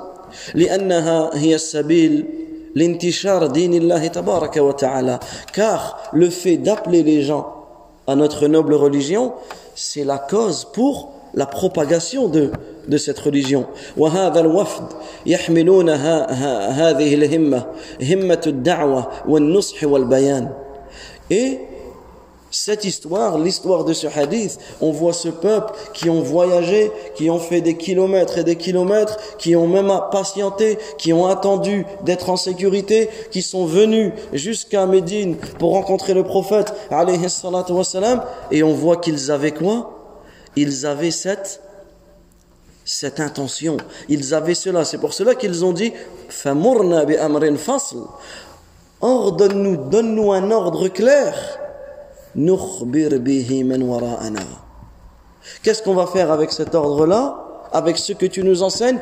Nous allons en informer ceux que nous avons laissés derrière nous. Et ça, en réalité, c'est une grande, c'est un grand rappel pour nous. Un grand rappel pour celui qui écoute un cours, qui vient au Jumu'ah, qui écoute comme ça une conférence. Lorsque tu lis un hadith, lorsque, peu importe, c'est que c'est pas simplement tu apprends et tu gardes pour toi. Non, tu rentres chez toi, t'en parles avec tes parents, t'en parles avec tes enfants, t'en parles avec tes frères, avec tes sœurs, tu rencontres ton voisin, tu lui en parles. Yani, peu importe la situation, mais ce que toi tu as appris, tu le transmets. Et ça, en réalité, c'est une chose très très importante. C'est un point très important. Subhanallah, combien de, combien de fois, et ça, ça peut arriver à tout le monde. Combien de fois ta foi elle est basse? Yani, tu es chez toi, ta foi elle est basse, tu n'as pas forcément envie de venir à la mosquée, et cetera. Tu reçois un hadith qui parle des bienfaits de la mosquée ou, ou une, une exhortation sur la mosquée. Subhanallah, j'arrête ce que je fais et j'y vais. C'est pour ça qu'il ne faut pas négliger cela. T'en as, ils sont dans un extrême, moi je ne transfère rien. Non, on doit utiliser les moyens de communication pour transférer. Regardez ici, on fait une exhortation, on enregistre, bi'idhnillah, elle est transférée. Peut-être quelqu'un qui n'est pas là, il va peut-être plus profiter que nous ici qui sommes ici. Donc on profite de ces moyens-là. Par contre, on ne tombe pas dans notre extrême, à transférer tout et n'importe quoi. À transférer tout et n'importe quoi. Parce que ça, c'est malheureusement un dégât qui peut être commis. Combien de fois on reçoit des hadiths? C'est des hadiths mensongers. Des hadiths mensongers sur le prophète, alayhi salatu wassalam. Et les gens transmettent cela, et cetera. Non, tu ne peux pas. Euh, tu dois faire, tu dois vérifier. Tu dois vérifier. Si tu as un doute, je ne transfère pas. D'accord? Donc, il faut être entre eux euh, ce juste milieu. Parce que cela fait partie des caractéristiques du croyant que de transmettre, que de transmettre la, la religion. Allah Azza wa Jalla dit wal asr. Allah il jure par le temps. Innal insana lafi khusr. Certes, l'être humain court à sa perte et dans la perdition. Sauf ceux qui ont ces quatre caractéristiques-là. Illa alladhina amanu. Sauf ceux qui ont cru. Est-ce que ça suffit de croire? Non, comme on le verra. Bi'idhnillah. Wa aminu salihat. Et qui ont fait les bonnes actions. Wa tawasaw bil haqq. Et ils se sont entraidés mutuellement. Ils se sont rappelés mutuellement la vérité. Ils se sont rappelés mutuellement la patience. C'est pour cela que les savants, ils ont tiré à partir de cette sourate qu'il y a quatre choses sur lesquelles chaque musulman est obligatoire d'accomplir. Premièrement, l'ilm, la science. Pourquoi? Illa alladhina amanu. Comment tu peux croire en Allah si tu ne connais pas Allah? C'est pas possible. Donc la première des choses, l'ilm, la science. La deuxième chose, al-amalu bih. Une fois que tu as appris, tu te dois de d'appliquer ce que tu, tu as appris. La troisième chose, ad-da'watu ilayh. Une fois que tu as appris et que tu as appliqué, tu appelles les gens à cela. Tu exhortes les gens, tu fais le rappel. Et le rappel, il peut se faire de différentes manières. Comme on a donné un exemple, on reste sur le même exemple qu'on a donné tout à l'heure. À la maison, tu as un enfant qui ne prie pas. Ou une épouse, ou un parent, ou peu importe. Tu ne vas pas toujours l'exhorter de la même manière. Eh, c'est l'heure de la prière, prie, et ceci, et cela. Des fois, parle de l'importance de la prière. Des fois, parle de la gravité de ne pas prier. Des fois, mets un cours qui parle de cela. Tu, tu écoutes, mais en réalité, à l'exemple, tu es dans la voiture et tu vas mettre ça pour, pour quelqu'un d'autre. Des fois, tu vas transférer, ou tu vas laisser un livre comme ça sur la table, peu importe en réalité. Il est important de d'utiliser divers moyens pour rappeler. Et subhanallah, tu ne sais pas, la guidée elle appartient à Allah Azza wa Jalla. Toi tu fais les causes. Faut pas dire non mais je lui ai déjà dit, il n'écoute pas. Combien de fois on entend ça? Lui, voilà, je lui ai déjà parlé plein de fois, il n'écoute pas. Qu'est-ce que tu en sais qu'il n'écoute pas? La guidée ne lui est pas encore venue. Toi, tu informes. Toi, c'est ça ton but. C'est d'informer. J'informe de cette situation, j'informe de, de cela. Ensuite, la guidée, elle appartient à Allah, tabaraka wa ta'ala. Et ça, on l'a tous vécu. Combien de personnes, toi, peut-être, tu n'étais pas encore dans la religion, elles t'ont, elles ont été la cause. Peut-être que toi, tu pries, et, et peut-être elle, elle ne prie même pas, ou, ou aujourd'hui, elle n'est... Elle n'est même pas euh, sur la guidée ou autre. Combien, combien des fois certains sont des causes, mais en réalité, toi tu vas plus profiter que, que cette personne-là, et cetera. Donc en réalité, ça c'est un point, un point essentiel et un point important de, d'appeler ceux qui sont autour de nous à notre noble religion. Et, et on le voit aujourd'hui. Pourquoi aujourd'hui tout le monde tape sur l'islam comme ça? Parce qu'en réalité, on voit, on peut le voir que Quand, quand, quand on étudie l'histoire, on étudie l'histoire, un exemple, les musulmans en Andalousie, c'est important de connaître également l'histoire des, des, des musulmans. Lorsque les musulmans pratiquaient leur religion comme il se doit, lorsque les gens suivent la sunna du prophète comme il se doit, wallah, les gens ils vont, savoir, ils vont savoir la réalité du musulman. Lorsqu'au travail, lorsqu'au travail, tu appliques ta religion, c'est-à-dire les choses que la religion nous appelle, ces valeurs, l'honnêteté, le fait d'être ponctuel, le fait d'aider les autres, le fait d'être sincère, le fait d'être honnête, le fait d'être véridique, le fait de patienter. Quand tu fais ça, les gens vont dire hop, hop, hop, hop, hop, moi, j'ai connu un musulman, c'est pas ce que vous m'avez dit. Avec le voisinage, si on, si on ferait vraiment, si on donnerait réellement la place qu'Allah tabaraka wa ta'ala a donnée dans nos voisins, si on leur donnerait vraiment à nos voisins la place qu'ils méritent. Ça y est. Si à l'école, la, la personne en face du professeur, le professeur, il voit la différence entre eux, ah ben lui, il a des valeurs. Ah ben lui, cet enfant, ceci, cet enfant. Automatiquement, le professeur, il va reconnaître les valeurs de cette personne et par la suite, peut-être, ce sera eux qui vont. Mais si on pratique notre religion à la mosquée, mais au travail, où ça y est, on rentre dans la voiture et ça y est, on devient des, on devient des, hein, des, des, des lions enragés. Des lions enragés, celui qui nous a coupé la priorité, on est prêt à le... À, subhanallah, toutes ces choses-là, non. Comment tu as prié il y a quelques minutes, tu étais en communication avec Allah, tabaraka wa ta'ala, tu t'es pré, tu t'es présenté devant le Seigneur de l'univers, tu as récité « Maliki yawmiddin ». Le maître, le roi du jour de la rétribution. C'est-à-dire que lorsque tu dis Maliki yawmiddin, tu prends conscience que tout ce que tu fais et tout ce que tu dis, tout ce que tu fais, tu seras rétribué. Tu seras récompensé ou tu seras puni pour ce que tu as fait. Alors, en réalité, celui qui prend conscience de cela, il va, et celui qui applique les valeurs, celui qui essaye de ressembler au prophète, alayhi salam, lorsque la personne, elle vient de voir, elle dit « je ne comprends pas ». Pourquoi tu dis toujours la vérité? Pourquoi ceci? Pourquoi cela? Tu lui dis simplement, moi je ressemble à mon prophète. Mais ça c'est une da'wa. La da'wa c'est pas forcément à, à la parole, mais tu appelles à l'islam avec ton comportement. Exactement, donc en réalité ça c'est un point essentiel et c'est ce sur quoi nous devons revenir. C'est ce sur quoi nous devons revenir, c'est les valeurs, c'est appliquer, en réalité appliquer notre noble religion, mais dans tous les moments de notre vie. C'est pas simplement qu'à la mosquée. Et je rentre à la maison et, et c'est un carnage, et cetera. Non. Ça, on se doit de craindre Allah, tabaraka wa ta'ala, dans cela. Donc, on voit parmi les grandes leçons de ce hadith, c'est quoi? C'est le fait d'appeler les gens à l'islam, comme ils ont fait ce peuple-là. فَمُرْنَا بِقَوْلٍ فَصْلٍ فَمُرْنَا بِأَمْرٍ فَصْلٍ. Ordonne-nous une injonction claire. نُخْبِرْ بِهِ مَنْ وَرَاءَنَا.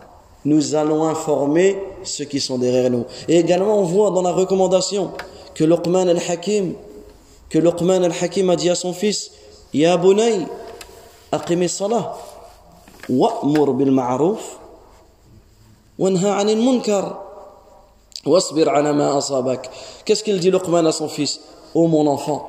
Et regardez ce merveilleux exemple dans l'éducation de, de nos enfants. Celui qui veut éduquer ses enfants, qu'il médite sur Surat Luqman. Il médite sur les recommandations que Luqman a dit à son fils. Ya Bunay, et parmi les recommandations, il y a celle-ci. Ya Bunay, ô mon enfant, aqimis salah. Regardez. Aqimis salah, accomplis la salat. Commande le convenable et interdis le blâmable.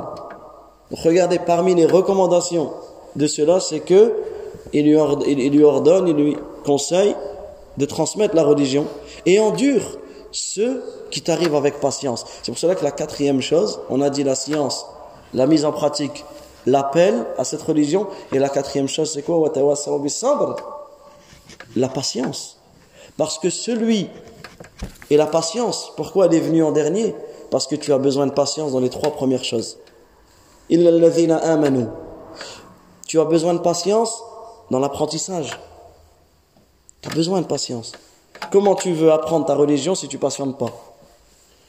Tu as besoin de patience dans l'accomplissement des bonnes œuvres. Et on l'a tous vu. Quand tu te rapproches de ta religion, ah, même des fois à l'intérieur de ta propre famille, tu passes pour un fou, ou tu passes pour ceci, ou tu passes pour cela, et cetera. Tu dois patienter pour rester.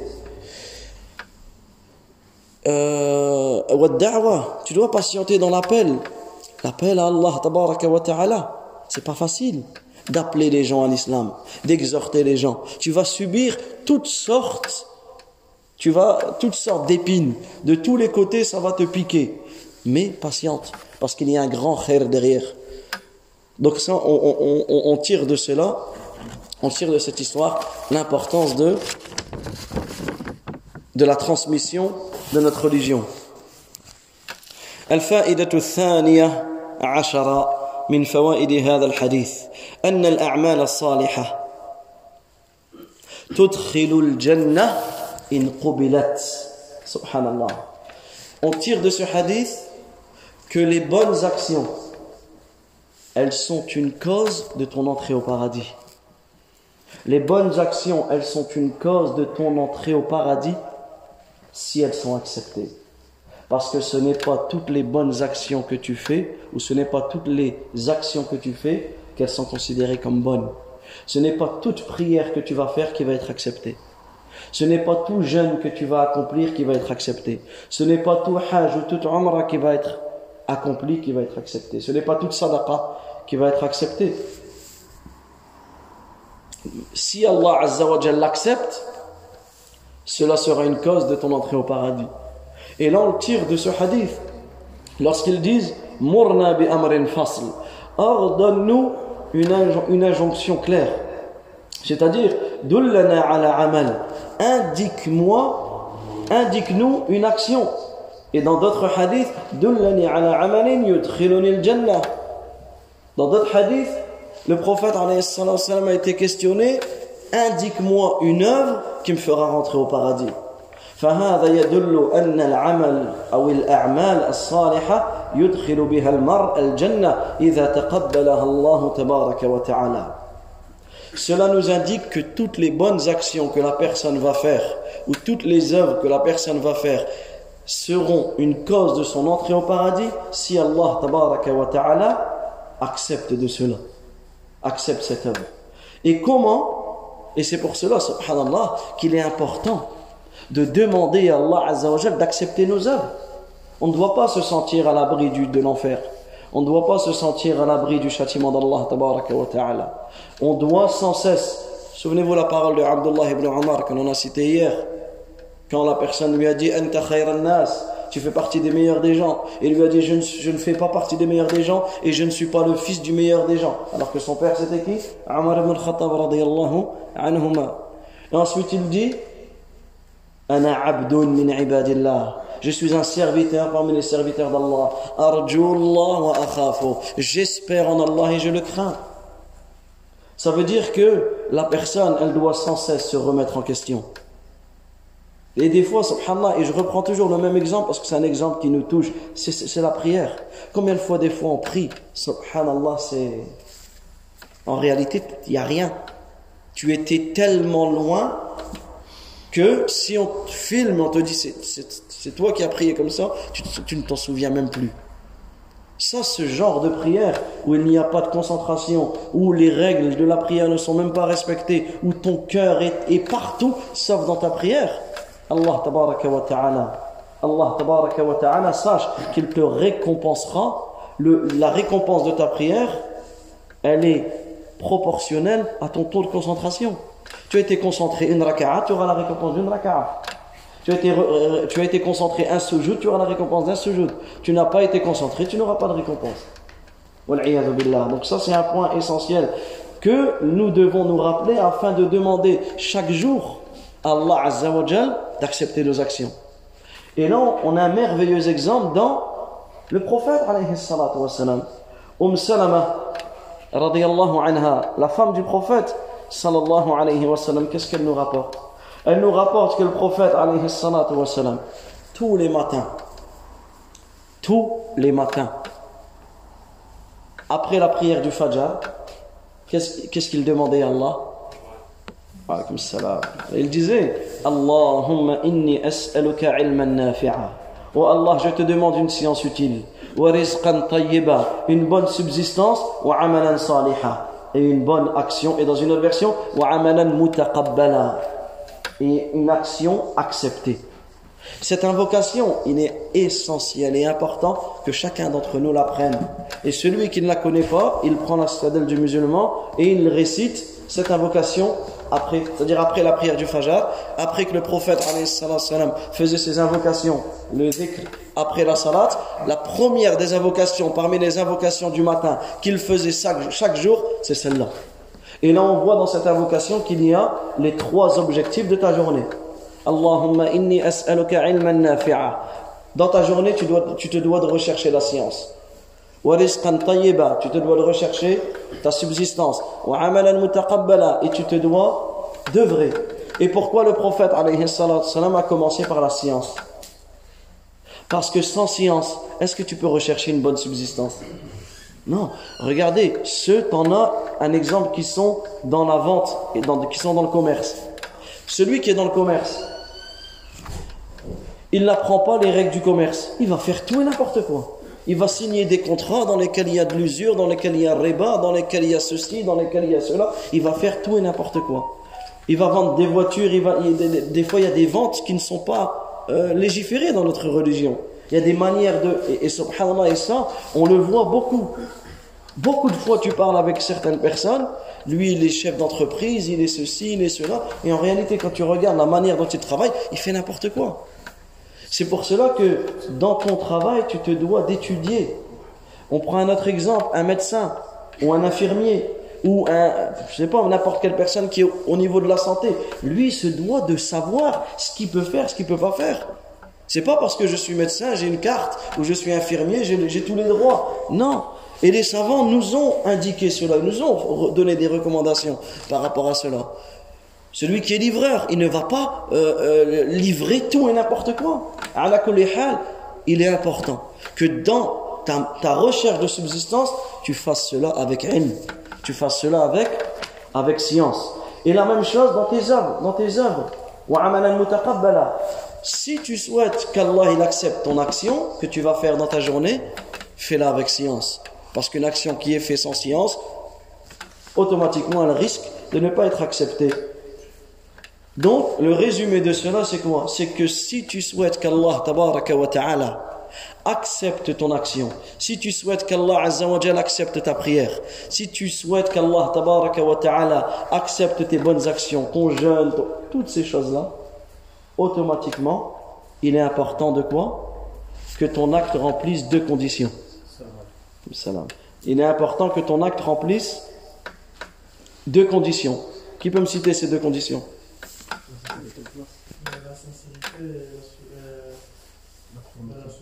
Ahsantum. Al-ikhlasu lil-ma'boud. Ilyas. Al-ikhlasu lil-ma'boud. La sincérité envers Allah tabaraka wa ta'ala. Wa mutaba'atu lir-rasoul. Et le suivi conforme du prophète alayhi salatu wa salam. Et ça, en réalité, chaque acte que tu fais, tu dois, tu dois penser à cela.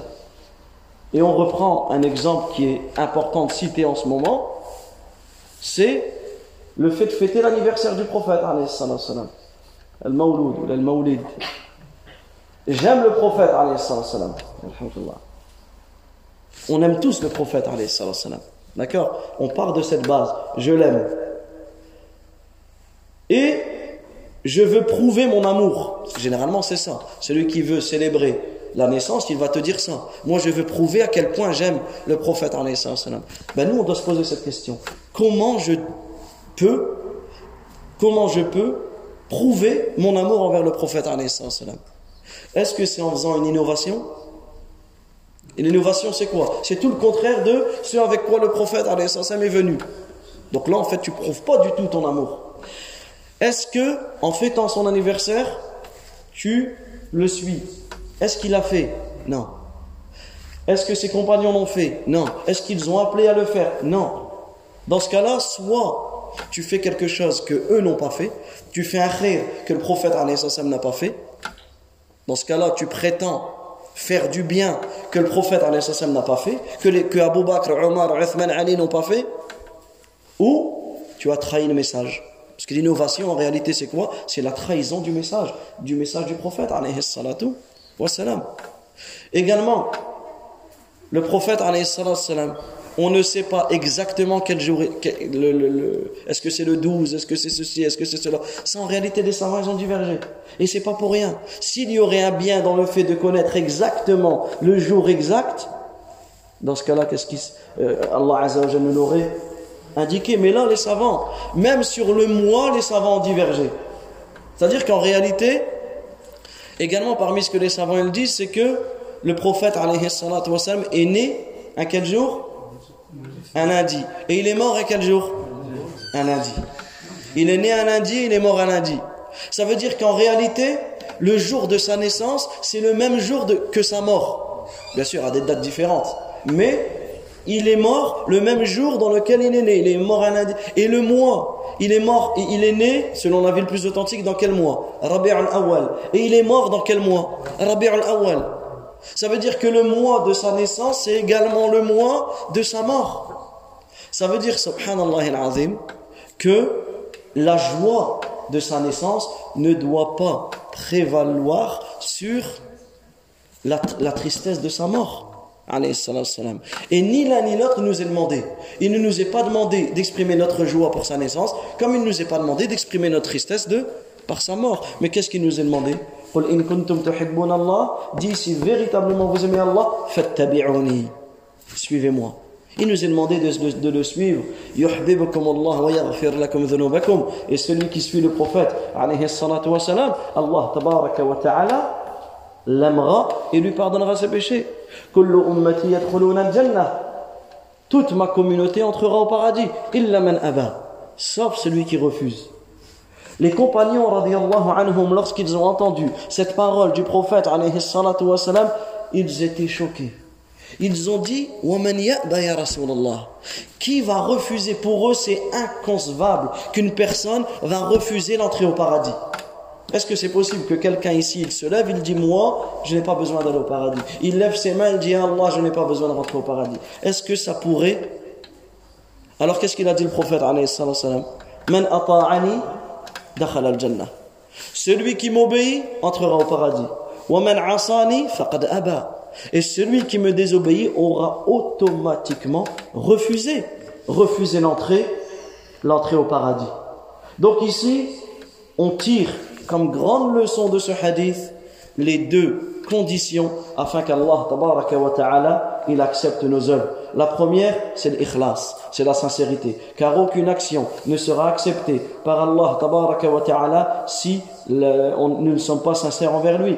Allah azza wa jalla il dit dans un hadith divin, ana aghna ash-shuraka'i 'an ash-shirk, je suis le plus en droit de ne pas avoir d'associé. Man amila amalan ashraka fihi ma'iya ghayri taraktuhu wa shirka. Celui qui accomplit une œuvre en m'y associant quoi que ce soit, je le renierai, lui ainsi que son acte. Et le prophète alayhi salatu wa salam, il nous dit, et ce deuxième hadith nous prouve la deuxième condition, man amila amalan laysa alayhi amruna fa huwa radd. Celui qui fait un acte qui ne fait pas partie de nos enseignements, son acte est à rejeter. Donc la personne, elle fait quelque chose qui ne fait pas partie de la sunna du prophète, alayhi salam, elle se rapproche d'Allah par une chose qui est innovée, automatiquement son acte ne sera pas accepté et il sera rejeté. Al-Fa'idatul Thalitha Ashara, la treizième leçon en tirée de ce hadith, Ahammiyatul Iman Billah Subhanahu wa Ta'ala, l'importance de la croyance en Allah Azza wa Jalla. وذلك أن هذا الوفد لما طلبوا من النبي صلى الله عليه وسلم أن يأمرهم بأمر فصل يدخلون به الجنة ويخبرون به من وراءهم قال عليه الصلاة والسلام آمركم بالإيمان بالله. Là on voit dans ce hadith l'importance de la croyance en Allah Azza wa Jalla. À quel point Al-Iman Billah, le fait de croire en Allah Tabaraka wa Ta'ala, est la chose la plus importante de notre religion. Et que celui qui croit en Allah Tabaraka wa Ta'ala, cela sera une cause de son entrée au paradis. Et là on tire cette délégation, ces gens, lorsqu'ils sont venus voir le prophète alayhi salatu wa salam et qui lui ont demandé de lui, de lui ordonner, de leur ordonner une chose claire par laquelle ils vont indiquer ceux qui sont derrière, ceux qui sont derrière et par laquelle ils vont rentrer au paradis, qu'est-ce qu'il leur a ordonné la première chose? Amarakum bil iman billah. Je vous ordonne, je vous ordonne la croyance en Allah. Et c'est ça, qawlun fasl. C'est ça, Amrun Fasl, l'injonction claire, précise qu'ils ont demandé au prophète alayhi salatu wassalam. Quelle fut la réponse du prophète alayhi salatu wassalam? Amrukum bil iman billah. Je vous ordonne de croire en Allah tabaraka wa ta'ala. Et là on voit que la croyance en Allah, déjà c'est le premier pilier de la foi. Pourquoi c'est le premier? Parce qu'en réalité c'est Aslun min usul al-iman. C'est la source, la base de tous les piliers de la foi. Toute notre religion revient, euh, revient à, à cela. Tous les autres, automatiquement, vont suivre ce premier. فَعَلَيْهِ قِيَامُ دِينِ اللَّهِ تَبَارَكَ وَتَعَالَى. Allah Azza wa Jal a reposé sa religion sur quoi? Sur la croyance en Allah Tabaraka wa Ta'ala. Et aucune action, aucune œuvre, aucune obéissance ne sera acceptée si la croyance en Allah Tabaraka wa Ta'ala n'est pas dans cette action. Et il y a beaucoup de versets du Coran qui prouvent cela. Parmi les versets, Allah Tabaraka wa Ta'ala il dit وَمَنْ أَرَادَ الْآخِرَةَ وَسَعَى لَهَا سَعْيَهَا وَهُوَ مُؤْمِنٌ فَأُولَئِكَ فَأُولَئِكَ كَانَ سَعْيُهُمْ مَشْكُورًا. Allah Azza wa Jalla dit dans le sens du verset, et ceux qui recherchent l'au-delà et fournissent les efforts qui y mènent, وَهُوَ مُؤْمِنٌ, tout en étant croyant, alors l'effort de cela sera, sera reconnu. Également Allah Tabaraka wa Ta'ala il dit مَنْ عَمِلَ صَالِحًا مِنْ ذَكَرٍ أَوْ أُنْثَى وَهُوَ مُؤْمِنٌ فَلَنُحْيِيَنَّهُ حَيَاةً طَيِّبَةً وَلَنَجْزِيَنَّهُمْ أَجْرَهُمْ بِأَحْسَنِ مَا كَانُوا يَعْمَلُونَ. Également Allah Azza wa Jalla dit dans le sens du verset, quiconque, homme ou femme, fait une bonne œuvre tout en étant croyant. Regardez ici la condition, tout en étant croyant, nous lui ferons vivre une bonne vie et nous le récompenserons certes en fonction des meilleurs, en fonction des meilleures des actions. Également, Allah Azza wa Jalla dit وَمَنْ يَكْفُرْ بِالْإِيمَانِ فَقَدْ حَبِطَ عَمَلُهُ وَهُوَ فِي الْآخِرَةِ مِنَ الْخَاسِرِينَ. Dans le sens du verset, et quiconque mécroit à la foi, alors vaine devient son action et il sera dans l'au-delà du nombre des perdants. Également parmi les versets, Allah Tabaraka wa Ta'ala dit وَمَا مَنَعَهُمْ أَنْ تُقْبَلَ مِنْهُمْ نَفَقَاتُهُمْ إِلَّا أَنَّهُمْ كَفَرُوا بِاللَّهِ وَبِرَسُولِهِ. Allah Azza wa Jalla dit dans le sens, ce qui empêche leur sadaqa d'être accepté, ce qui empêche leur sadaqa, leur, leur don, leur dépense d'être agréé, c'est le fait qu'ils n'ont pas cru en Allah et en son messager. Et parmi les versets que les savants citent, وَمَنْ يَكْفُرْ بِاللَّهِ وَمَلَائِكَتِهِ وَكُتُبِهِ وَرُسُلِهِ وَالْيَوْمِ الْآخِرِ فَقَدْ ضَلَّ ضَلَالًا بَعِيدًا. Celui qui ne croit pas en Allah. Comptez avec moi, on trouve les six piliers de la foi dans ce verset. Comptez avec moi, vous me dites si vous les avez trouvés avec moi. Celui qui ne croit pas en Allah, en ses anges, en ses livres, en ses messagers, et au jour dernier, s'égare loin dans l'égarement. Est-ce qu'on a tous les piliers de la foi ici? Il manque lequel? Moi je vous dis que les six, ils sont dedans. On répète le verset. « Wa man yakfur billah » Celui qui mécroit en Allah, wa malaikatih, en ses anges, wa kutubih, en ses livres, wa rusulih, en ses messagers, wa al-yawm al-akhir, au jour dernier, faqad dalla dalalan ba'ida, sera certes dans un égarement, s'égarement dans l'égarement. Alors, qui a trouvé les six? Alors il manque le qadar. Moi je vous dis qu'on comprend le qadar dans ce verset. Écoutez bien, c'est une faïda importante. Celui qui croit en Allah. C'est quoi croire en Allah? Croire en Allah, c'est le fait de croire aux trois catégories de tawhid. Tawhid Rububiyyah, Tawhid Uluhiyyah, Tawhid Asma wa Sifat, comme on va le détailler après, Inch'Allah. Tawhid Asma wa Sifat, par le fait de croire qu'Allah Tabaraka wa Ta'ala est unique dans ses noms et dans ses attributs. Parmi les noms d'Allah, Al-Qadir. C'est-à-dire que le fait de croire en Allah, automatiquement, tu vas croire au destin, qu'il soit bon ou mauvais. Vous comprenez la faïda ou pas? Donc là, en fait, le, et, et beaucoup de versets comme cela où on se dit, ben, On, quand si tu comptes un par un, tu en trouves cinq, mais en réalité le sixième des piliers de la foi, il est inclus dans l'Iman billah. Et ça c'est une chose importante à retenir, puisqu'elle va vous aider euh, dans, euh, dans la compréhension des textes. Et ça c'est important, c'est un point essentiel, de connaître les six piliers de la foi. Croire en Allah, croire en ses anges, croire en ses livres, croire en ses messagers, croire au destin qu'il soit bon ou mauvais, croire au jour dernier, et croire au destin qu'il soit bon ou mauvais. Donc là on voit que tout cela revient à quoi? Tout cela revient à quoi? Al-Imanu Billah, à la croyance en Allah Tabaraka wa Ta'ala, qui est la base de toute chose. Wal-Imanu Billah wal-Iman bi Wahdaniyyatillahi Subhanahu wa Ta'ala. Et le fait de croire en Allah, c'est-à-dire le fait de croire en l'unicité d'Allah Tabaraka wa Ta'ala. C'est pour cela que dans le hadith, dans, dans une version du hadith, Amurukum bil-Iman billahi wahdah. Je vous enjoins, je vous recommande de croire en Allah unique. Donc le fait de croire en Allah, c'est le fait de croire qu'Allah il est unique dans sa seigneurie. Tawhid Rububiyyah. Le fait de croire qu'Allah Tabaraka wa Ta'ala est unique dans sa création.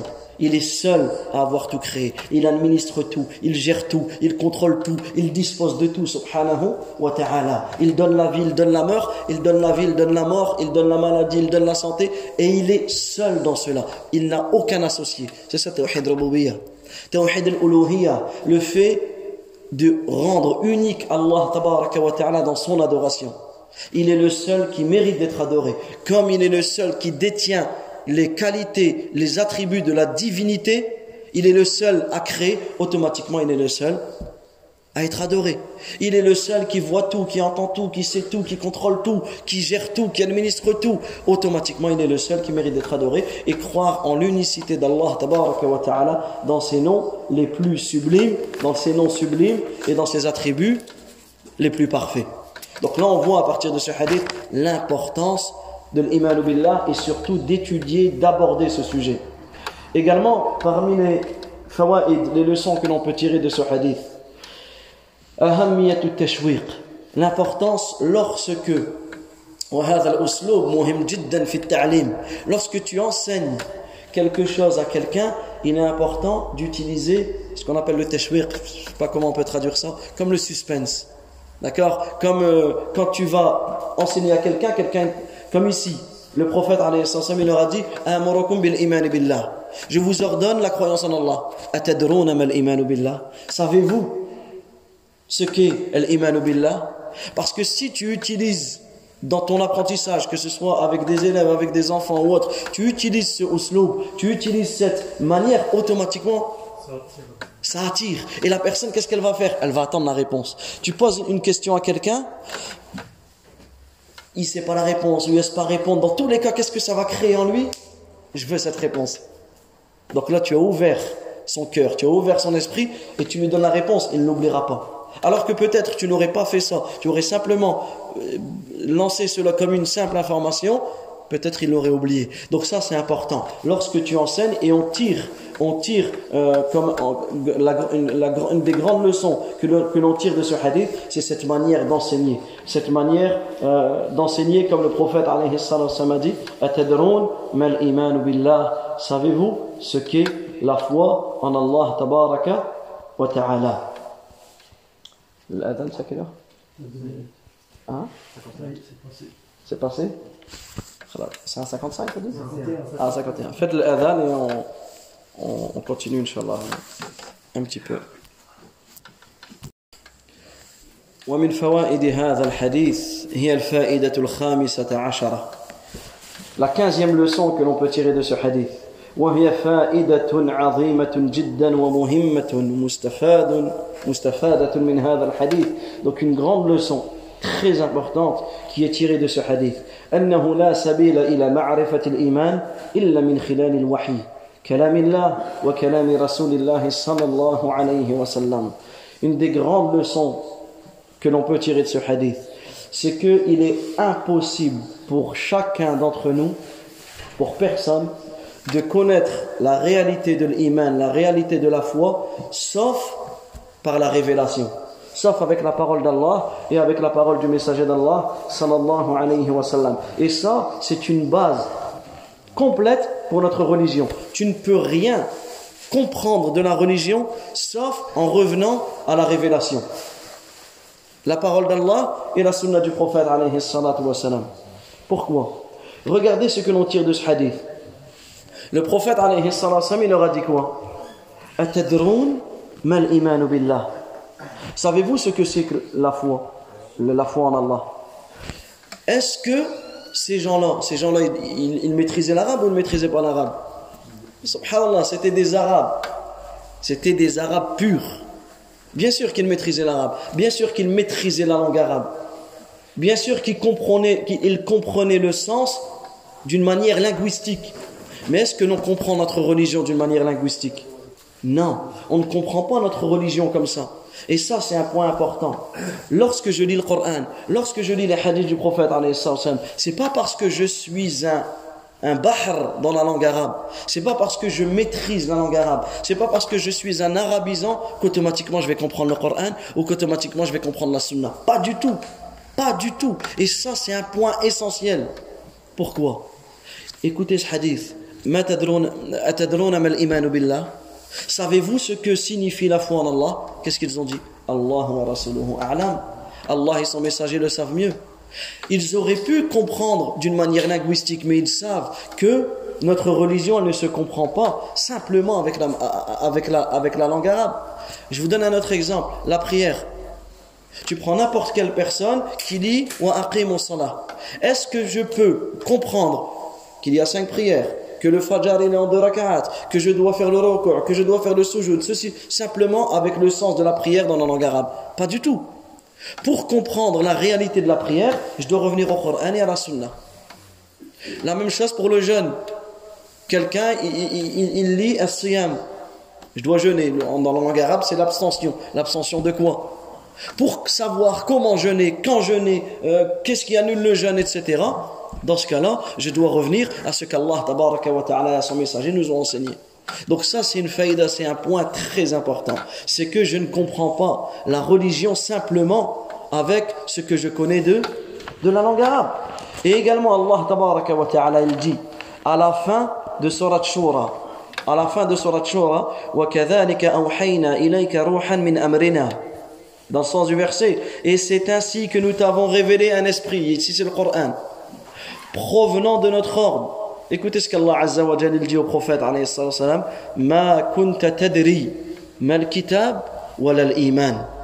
Tu n'avais aucune connaissance du livre ni de la foi.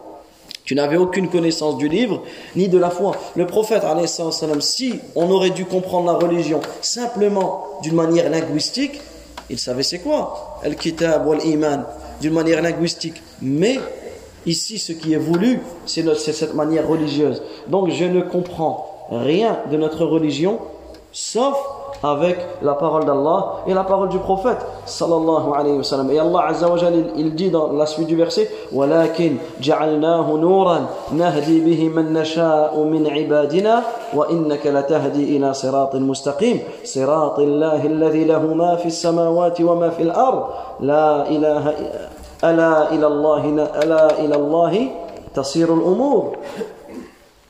Donc Allah Azza wa Jalla dit, tu n'avais, dans le sens du verset, tu n'avais, conna... tu n'avais aucune connaissance du livre, ni de la foi, mais nous en avons fait une lumière, par laquelle nous guidons qui nous voulons parmi nos serviteurs. En vérité, tu guides vers un droit chemin, le chemin d'Allah à qui appartient tout ce qui est dans les cieux et sur, et sur la terre, et c'est à Allah, euh, et c'est à Allah que s'achemine son ordre. Donc ici, c'est un point très important à retenir et à comprendre. C'est que chacun d'entre nous, lorsqu'il croit, et comme le faisaient, comme le faisaient les compagnons du prophète, alayhi salatu wa salam, il disait, euh, nous croyons cela,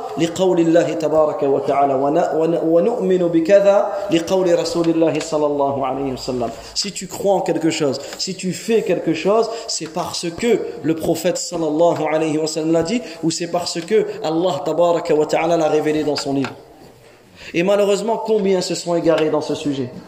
Combien, je vous donne un exemple très rapide avant de, avant de prier, combien vont répéter, je donne un exemple, dix mille fois la ilaha illallah après le, après le fajr. Je donne un exemple qui existe. La personne, la ilaha illallah, la ilaha illallah, la ilaha, il répète, il répète, il répète. Et quand tu lui dis, ma daliluk, quelle est la preuve de cela? Il te dit, j'ai vu en rêve ceci ou cela, ou tel cheikh ou tel professeur a vu en rêve qu'il fallait faire cela, et je le fais cela. Est-ce que notre religion, elle est, elle, est-ce qu'on peut puiser notre religion des rêves? Non. Notre religion, elle, se puise, elle, elle est puisée de où? Du Coran et de la Sunna. Ou d'autres, ils vont te dire, ils vont te dire, je sais pas, tu veux guérir de telle maladie? Dans ce cas-là, tu vas à tel endroit, tu vas, et c'est ce qui se fait malheureusement, tu vas dans tel cimetière, ça je l'ai entendu. J'ai entendu, tu vas dans tel cimetière, tu fais les différents cimetières de la ville, tu prends de la terre ici, tu prends de la terre là-bas, tu fais cela, tu te laves avec. Et où ton dalil? Oui, mais on a essayé et ça a marché. Donc, est-ce que je peux puiser ma religion de, de l'expérience des gens? Non. Tout ce qui est comme adoration, je le puise du Coran et de la Sunna. Et ce hadith, ce hadith est une grande, est une grande preuve pour, pour cela. Nous prions et après la salat, Inch'Allah, on termine. Il nous reste cinq leçons à voir. Wallahu ta'ala a'lam. Wa sallallahu wa sallam ala nabiyyina Muhammad wa ala alihi wa sahbihi ajma'in. Subhanakallahumma wa bihamdik. Ashhadu an la ilaha illa ant. Astaghfiruka wa atubu ilayk. Wa akhiru da'wana anil hamdulillahi rabbil alamin. Bismillahir rahmanir rahim. Nwasil. Donc, on avait cité euh, dans, la, dans la, la, la, la leçon à laquelle nous étions arrivés l'importance de revenir et d'adorer Allah tabaraka wa ta'ala et de croire en toute chose dans laquelle le Coran et la Sunna sont venus. Tout le reste, je ne crois pas euh, avec ma conscience, avec ma logique, avec euh, ma philosophie ou autre, mais je me restreins à ceux qui est venu dans le Coran et dans la Sunna. C'est pour cela qu'Ibn al-Qayyim, rahimahullah, il disait euh, que Shaykhul Islam Ibn Taymiyyah, rahimahullah, beaucoup de fois il disait Man faraqa ad-dalil, dalla as-sabil. Celui qui s'est écarté de la preuve aura automatiquement égaré son chemin. Wala dalil illa bima ja'a bihi ar-rasul, salawatullahi wa salamuhu wa barakatuhu alayh. Et aucune preuve n'est Euh, considéré comme tel, sauf ce avec quoi est venu le messager d'Allah sallallahu alayhi wa sallam. Min fawaidi hadha al-hadith hiya al-faida as-sadisa ashara, la seizième leçon à tirer de ce hadith. Iqtiranu shahadatayn, shahadatu an la ilaha illallah wa anna muhammadan rasulullah wa shahadatu an la ilaha illallah hiya shahadatun lillahi bil wahdaniyah. وشهادة محمد رسول الله شهادة له صلى الله عليه وسلم بالرسالة Également, ce que nous trouvons, ce que nous tirons comme leçon de ce hadith, c'est le, euh, l'annexion que le prophète alayhi salatu wa salam, ou l'annexion des deux attestations. Lorsque j'atteste la ilaha illallah, automatiquement j'atteste Muhammadun Rasulullah. L'un ne va pas sans l'autre. C'est pas simplement j'atteste la ilaha illallah et je n'atteste pas Muhammadun Rasulullah. Donc ici, il est important de comprendre ce que signifie cette shahada. Lorsque tu dis ashhadu an la ilaha illallah, c'est-à-dire que tu témoignes, que tu attestes qu'il n'y a aucune divinité qui mérite d'être adorée en vérité en dehors d'Allah Azza wa Jal. Tu attestes qu'Allah Tabaraka wa Ta'ala est unique. Et lorsque tu témoignes que Muhammad est le messager d'Allah, sallallahu alayhi wa sallam, tu attestes le message. Tu attestes qu'Allah Tabaraka wa Ta'ala lui a confié comme mission de transmettre le message. Et ces deux, ces deux attestations, automatiquement, ça implique des choses. Ça implique des choses. Lorsque tu attestes la ilaha illallah, automatiquement cela va impliquer la sincérité que tu vas avoir dans ton adoration. Et lorsque tu dis ashhadu anna Muhammadar Rasulullah, cela va impliquer automatiquement le suivi formel et conforme du prophète alayhi salatu wa salam. Allah Azza wa Jalla dit wa ma arsalna min rasul illa liyuta'a bi'idhnillah, et nous n'avons envoyé de messager que pour qu'il soit obéi par la permission d'Allah tabaraka wa ta'ala. Donc lorsque tu attestes que Muhammad est le messager d'Allah, automatiquement tu vas attester, cela va impliquer que tu vas lui obéir dans tout ce qu'il t'a ordonné, tu vas rendre véridique tout ce qu'il t'a informé et tu vas t'écarter de tout ce qu'il t'a interdit ou de, de, de tout ce qu'il a euh, réprimandé ou Euh, ou averti par rapport à cela. Donc on voit que la, l'attestation de foi, ashhadu an la ilaha illallah wa ashhadu anna Muhammadar Rasulullah, ra's al-amr, c'est la tête de toutes les choses, c'est la chose la plus importante de notre dîn. Notre religion est bâtie sur cette double attestation. Là, et, et cela revient à adorer Allah tabaraka wa ta'ala seul, à être sincère envers lui et à suivre totalement le prophète alayhi salatu wa salam. Et à partir de cela, de cette double attestation, les savants ont, ont, ont, nous ont donné un autre taqsim du tawhid, une autre manière de diviser le tawhid. Tout à l'heure on avait vu la division du tawhid en trois: tawhid rububiyyah, tawhid al-uluhiyya, tawhid asma wa sifat, l'unicité d'Allah dans sa seigneurie, l'unicité d'Allah dans son adoration et l'unicité d'Allah dans ses noms et dans ses attributs. Également, on peut diviser le tawhid en deux. Ce que l'on appelle tawhid al-mursil, subhanahu wa ta'ala, wa tawhid al-mursal. Donc ça, c'est important de le comprendre. Tawhid al-mursil, c'est le fait de rendre unique al-mursil. C'est qui le mursil? Al-Mursil, c'est Allah tabaraka wa ta'ala, c'est celui qui a envoyé. Al-Mursil, c'est-à-dire que tu le rends unique dans son adoration. Wa tawhid al-mursal, et automatiquement tawhid al-mursil, l'unicité d'Allah, ça englobe les trois les trois tawhid que l'on a vu. Tawhid al-mursal, le fait de rendre unique al-mursal, celui qui a été envoyé, c'est-à-dire dans son suivi. Le fait de rendre unique le prophète sallallahu alayhi wa sallam dans son suivi. La din illa bidhalik. Il n'y a aucune religion sans ces deux choses-là. Donc regardez le tawhid, ça c'est une, une faïda importante. Comment on peut le diviser également? Tawhid al-mursil, le fait d'adorer Allah tabaraka wa ta'ala seul sans rien lui associer, euh, affirmer son seigneurie, ses noms et ses attributs, et que lui seul mérite l'adoration. Tawhid al-mursal, le fait de, d'affirmer que seul le messager d'Allah sallallahu alayhi wa sallam doit être suivi totalement. Et Allah Azza wa Jalla dit dans Surat Al-Mulk, liyabluwakum ayyukum ahsanu amala. Allah tabaraka wa ta'ala, il a créé la vie, ou il a créé la mort, et il a créé la vie, pourquoi? Liyabluwakum, afin de nous éprouver, afin de nous éprouver. Et de voir qui d'entre nous est le meilleur en œuvre.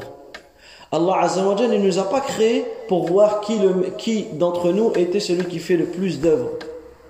Ce qui est voulu, ce n'est pas la quantité, mais ce qui est voulu ici, c'est la qualité ici. C'est-à-dire que ce qui est voulu, c'est les meilleurs des œuvres. Et ils ont posé la question à Al-Fudayl ibn U'iyad. Ils lui ont dit, qu'est-ce que ça veut dire Ahsan ou Amala? Que signifie les meilleurs des œuvres? Il a dit, Akhlasuhu wa aswabuhu. Ce sont les plus sincères et les plus justes. Alors ils lui ont dit, Ya Aba Ali, ma akhlasuhu wa ma aswabuhu. Quelles sont les œuvres les plus sincères et quelles sont les œuvres les plus justes? Il dit, Innal amal, idha kana khalisan, wa lam yakun sawaban lam yuqbal. Si une œuvre, elle est faite sincèrement pour Allah, mais elle n'est pas faite, elle n'est pas juste, c'est-à-dire elle n'est pas faite en conformité avec la sunna du prophète sallallahu alayhi wa sallam, si tu es sincère, comme on a dit tout à l'heure, le fait de fêter la naissance du prophète sallallahu alayhi wa sallam, tu es sincère, toi tu fais ça parce que tu veux prouver ton amour envers le prophète sallallahu alayhi wa sallam, et c'est pour ça qu'on, même si l'intention elle est bonne, l'acte ne sera pas accepté. Des fois on dit oui mais il a une bonne intention. Oui, mais nous, on doit regarder l'intention, c'est vrai. Mais à côté, on doit regarder al-ittiba'. Et là, comme cela n'est pas conforme envers la sunna du prophète, lam yuqbal. Cet acte n'est pas accepté. Wa idha kana sawaban, wa lam yakun khalisan, lam yuqbal. Et si l'acte est fait comme le prophète l'a fait, en conformité avec sa sunna, mais elle n'est pas sincère, elle n'est pas acceptée. Donc retenez ces deux choses. C'est là, c'est là on, on comprend que la bonne intention ne suffit pas. Quelqu'un va faire une innovation, il va dire oui mais euh, j'ai une bonne intention. Oui c'est bien, mais la bonne intention elle ne suffit pas. Il faut la sincérité et le sunna du prophète, la sunna du prophète. Ensuite il dit wal khalis, ce qui est sincère, ma kana lillah, c'est ce qui est fait pour Allah. Wal sawab, et ce qui est juste. Ma kana ala sunna, c'est ce qui est fait en conformité avec la sunna du prophète alayhi salatu wa salam.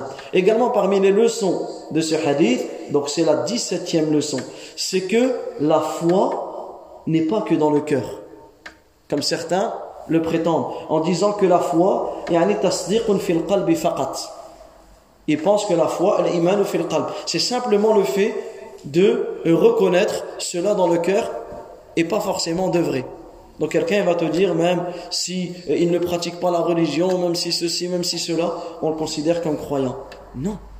Ici, la foi, elle est indissociable. C'est qawlun bil lisan, une parole avec la langue. Wa i'tiqadun bil qalb, une croyance avec le cœur. Wa amalun bil jawarih, un acte qui est fait avec les membres. Yazidu bit ta'ah, elle augmente avec l'obéissance. Wa yanqusu bil ma'siyah, et elle diminue avec les désobéissances. Et là, cela est tiré du hadith où le prophète alayhi salatu wa sallam il a dit amurukum bil iman billah, je vous ordonne de croire en Allah. Atadruna mal iman billah, savez-vous ce qu'est la croyance en Allah? Ils ont dit Allah wa rasuluhu a'lam. Et comment il a, le prophète alayhi salatu wa sallam, expliqué la croyance en Allah? Al-iman billah shahadatu an la ilaha illallah wa muhammadun rasul wa anna muhammadan rasulullah wa iqamu salah wa ita'u zakah wa siyamu ramadan. Il, il, il a cité ces quatre choses. Le, le, le, la double attestation, le fait de, euh, d'accomplir la prière, de donner la zakat, de, je, de jeûner le mois de Ramadan, wa an tu'tu min al-maghnam al-khumous, et le fait de donner un cinquième du butin. C'est-à-dire que, ici, le prophète sallallahu alayhi wa sallam nous a donné comme définition de la foi les actes du cœur, les actes de la langue et les actes des membres. Et ça, c'est un point essentiel et important. Et également, le prophète, alayhi salatu wa sallam, il dit Al-Iman, bid'un wa sab'una shu'ba. La foi se compose d'environ soixante-dix branches.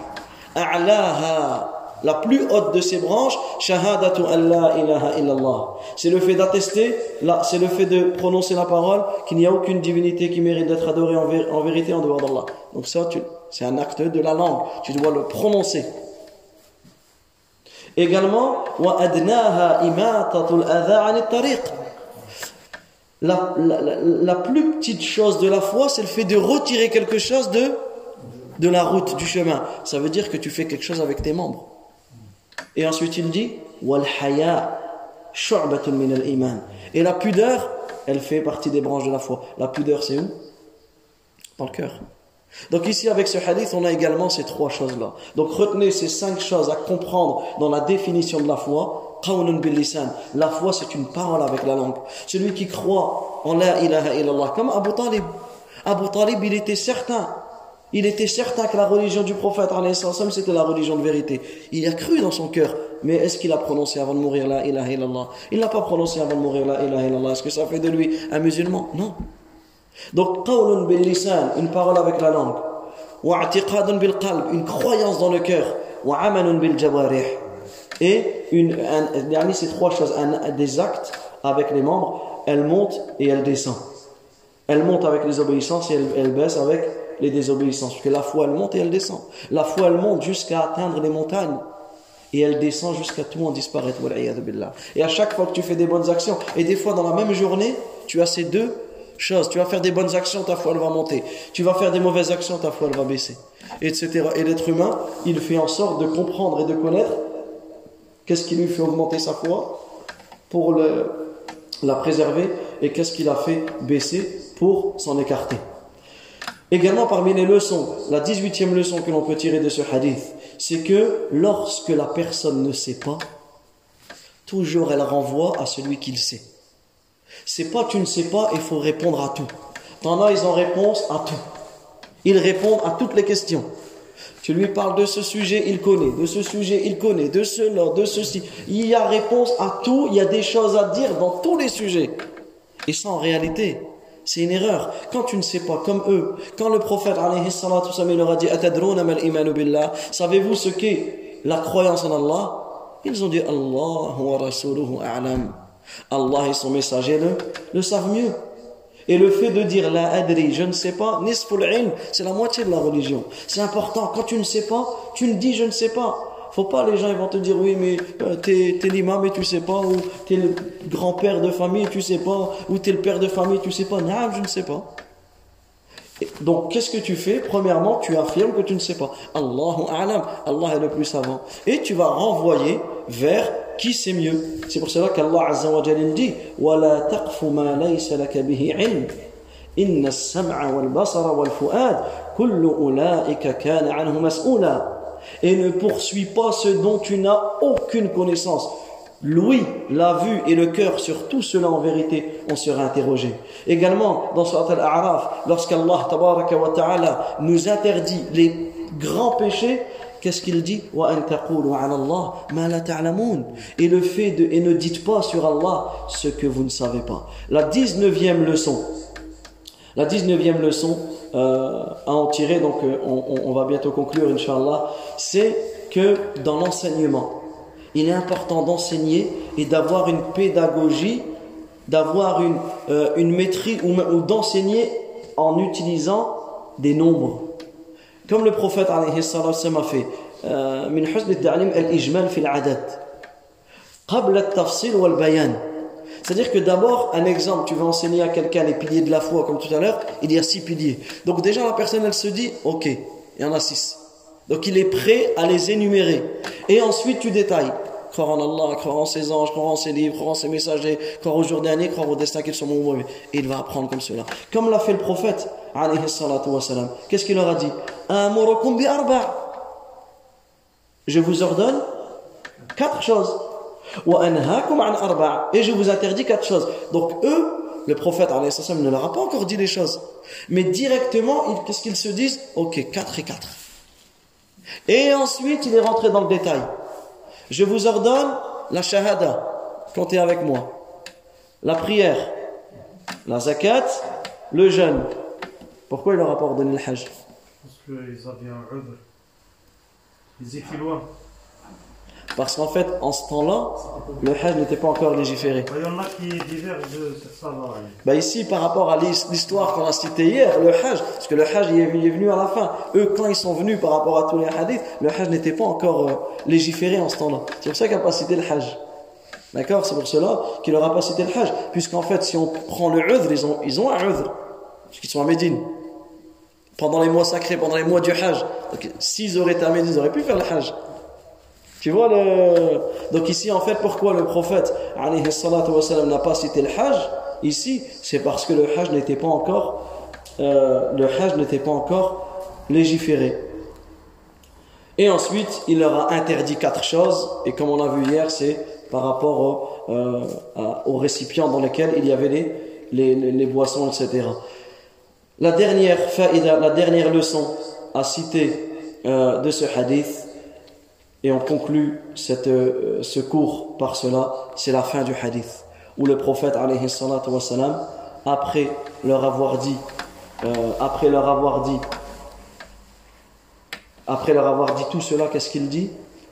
Il dit euh, il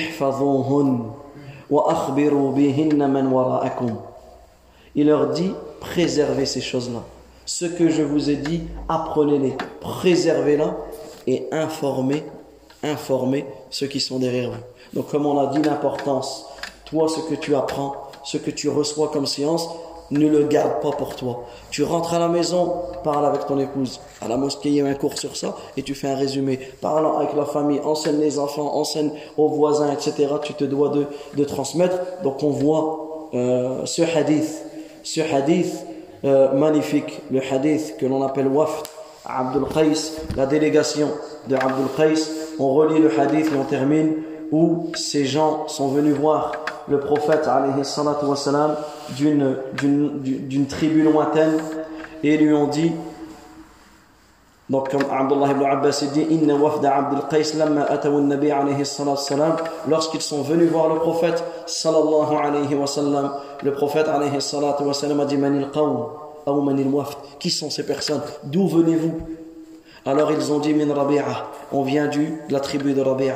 Alors le prophète alayhi salatu wa sallam leur a dit, marhaban bil qawm, marhaban bil wafd, bienvenue à ces gens-là, ghayra khazaya wala nadama, qu'ils sont venus sans n'ayant connu le, le, le, le regret ni l'humiliation.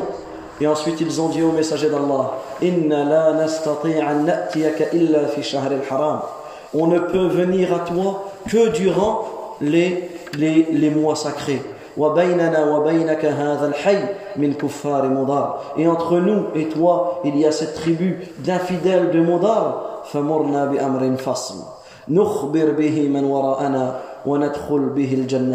Et ensuite, ils ont dit au prophète, indique-nous, indique-nous une indication claire par laquelle nous pourrons informer ceux que nous avons laissés derrière nous et par laquelle nous entrerons au paradis. Ensuite, ils lui ont posé des questions sur les boissons. Le prophète alayhi salatu wa sallam de leur dire, je vous ordonne quatre choses et je vous interdis quatre choses. Je vous ordonne de croire en Allah.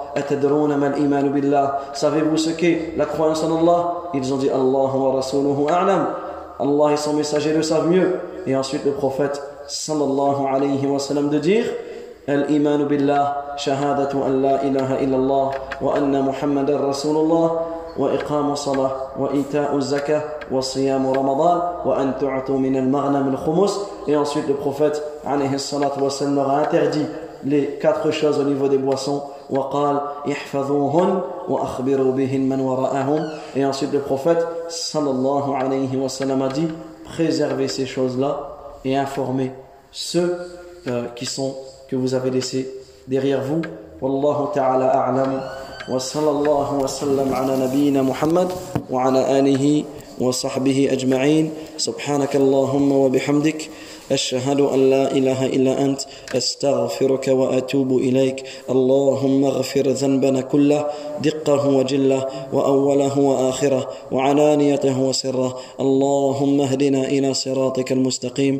Allahumma inna nas'aluka al-huda wat-tuqa wal-'iffata wal-ghina. Allahumma inna nas'aluka al-firdaws al-a'la min al-jannah bi rahmatika ya arhamar rahimin, ya ajwad al-ajwadin, ya رب العالمين. وصلى الله وسلم على نبينا محمد وعلى آله وصحبه أجمعين.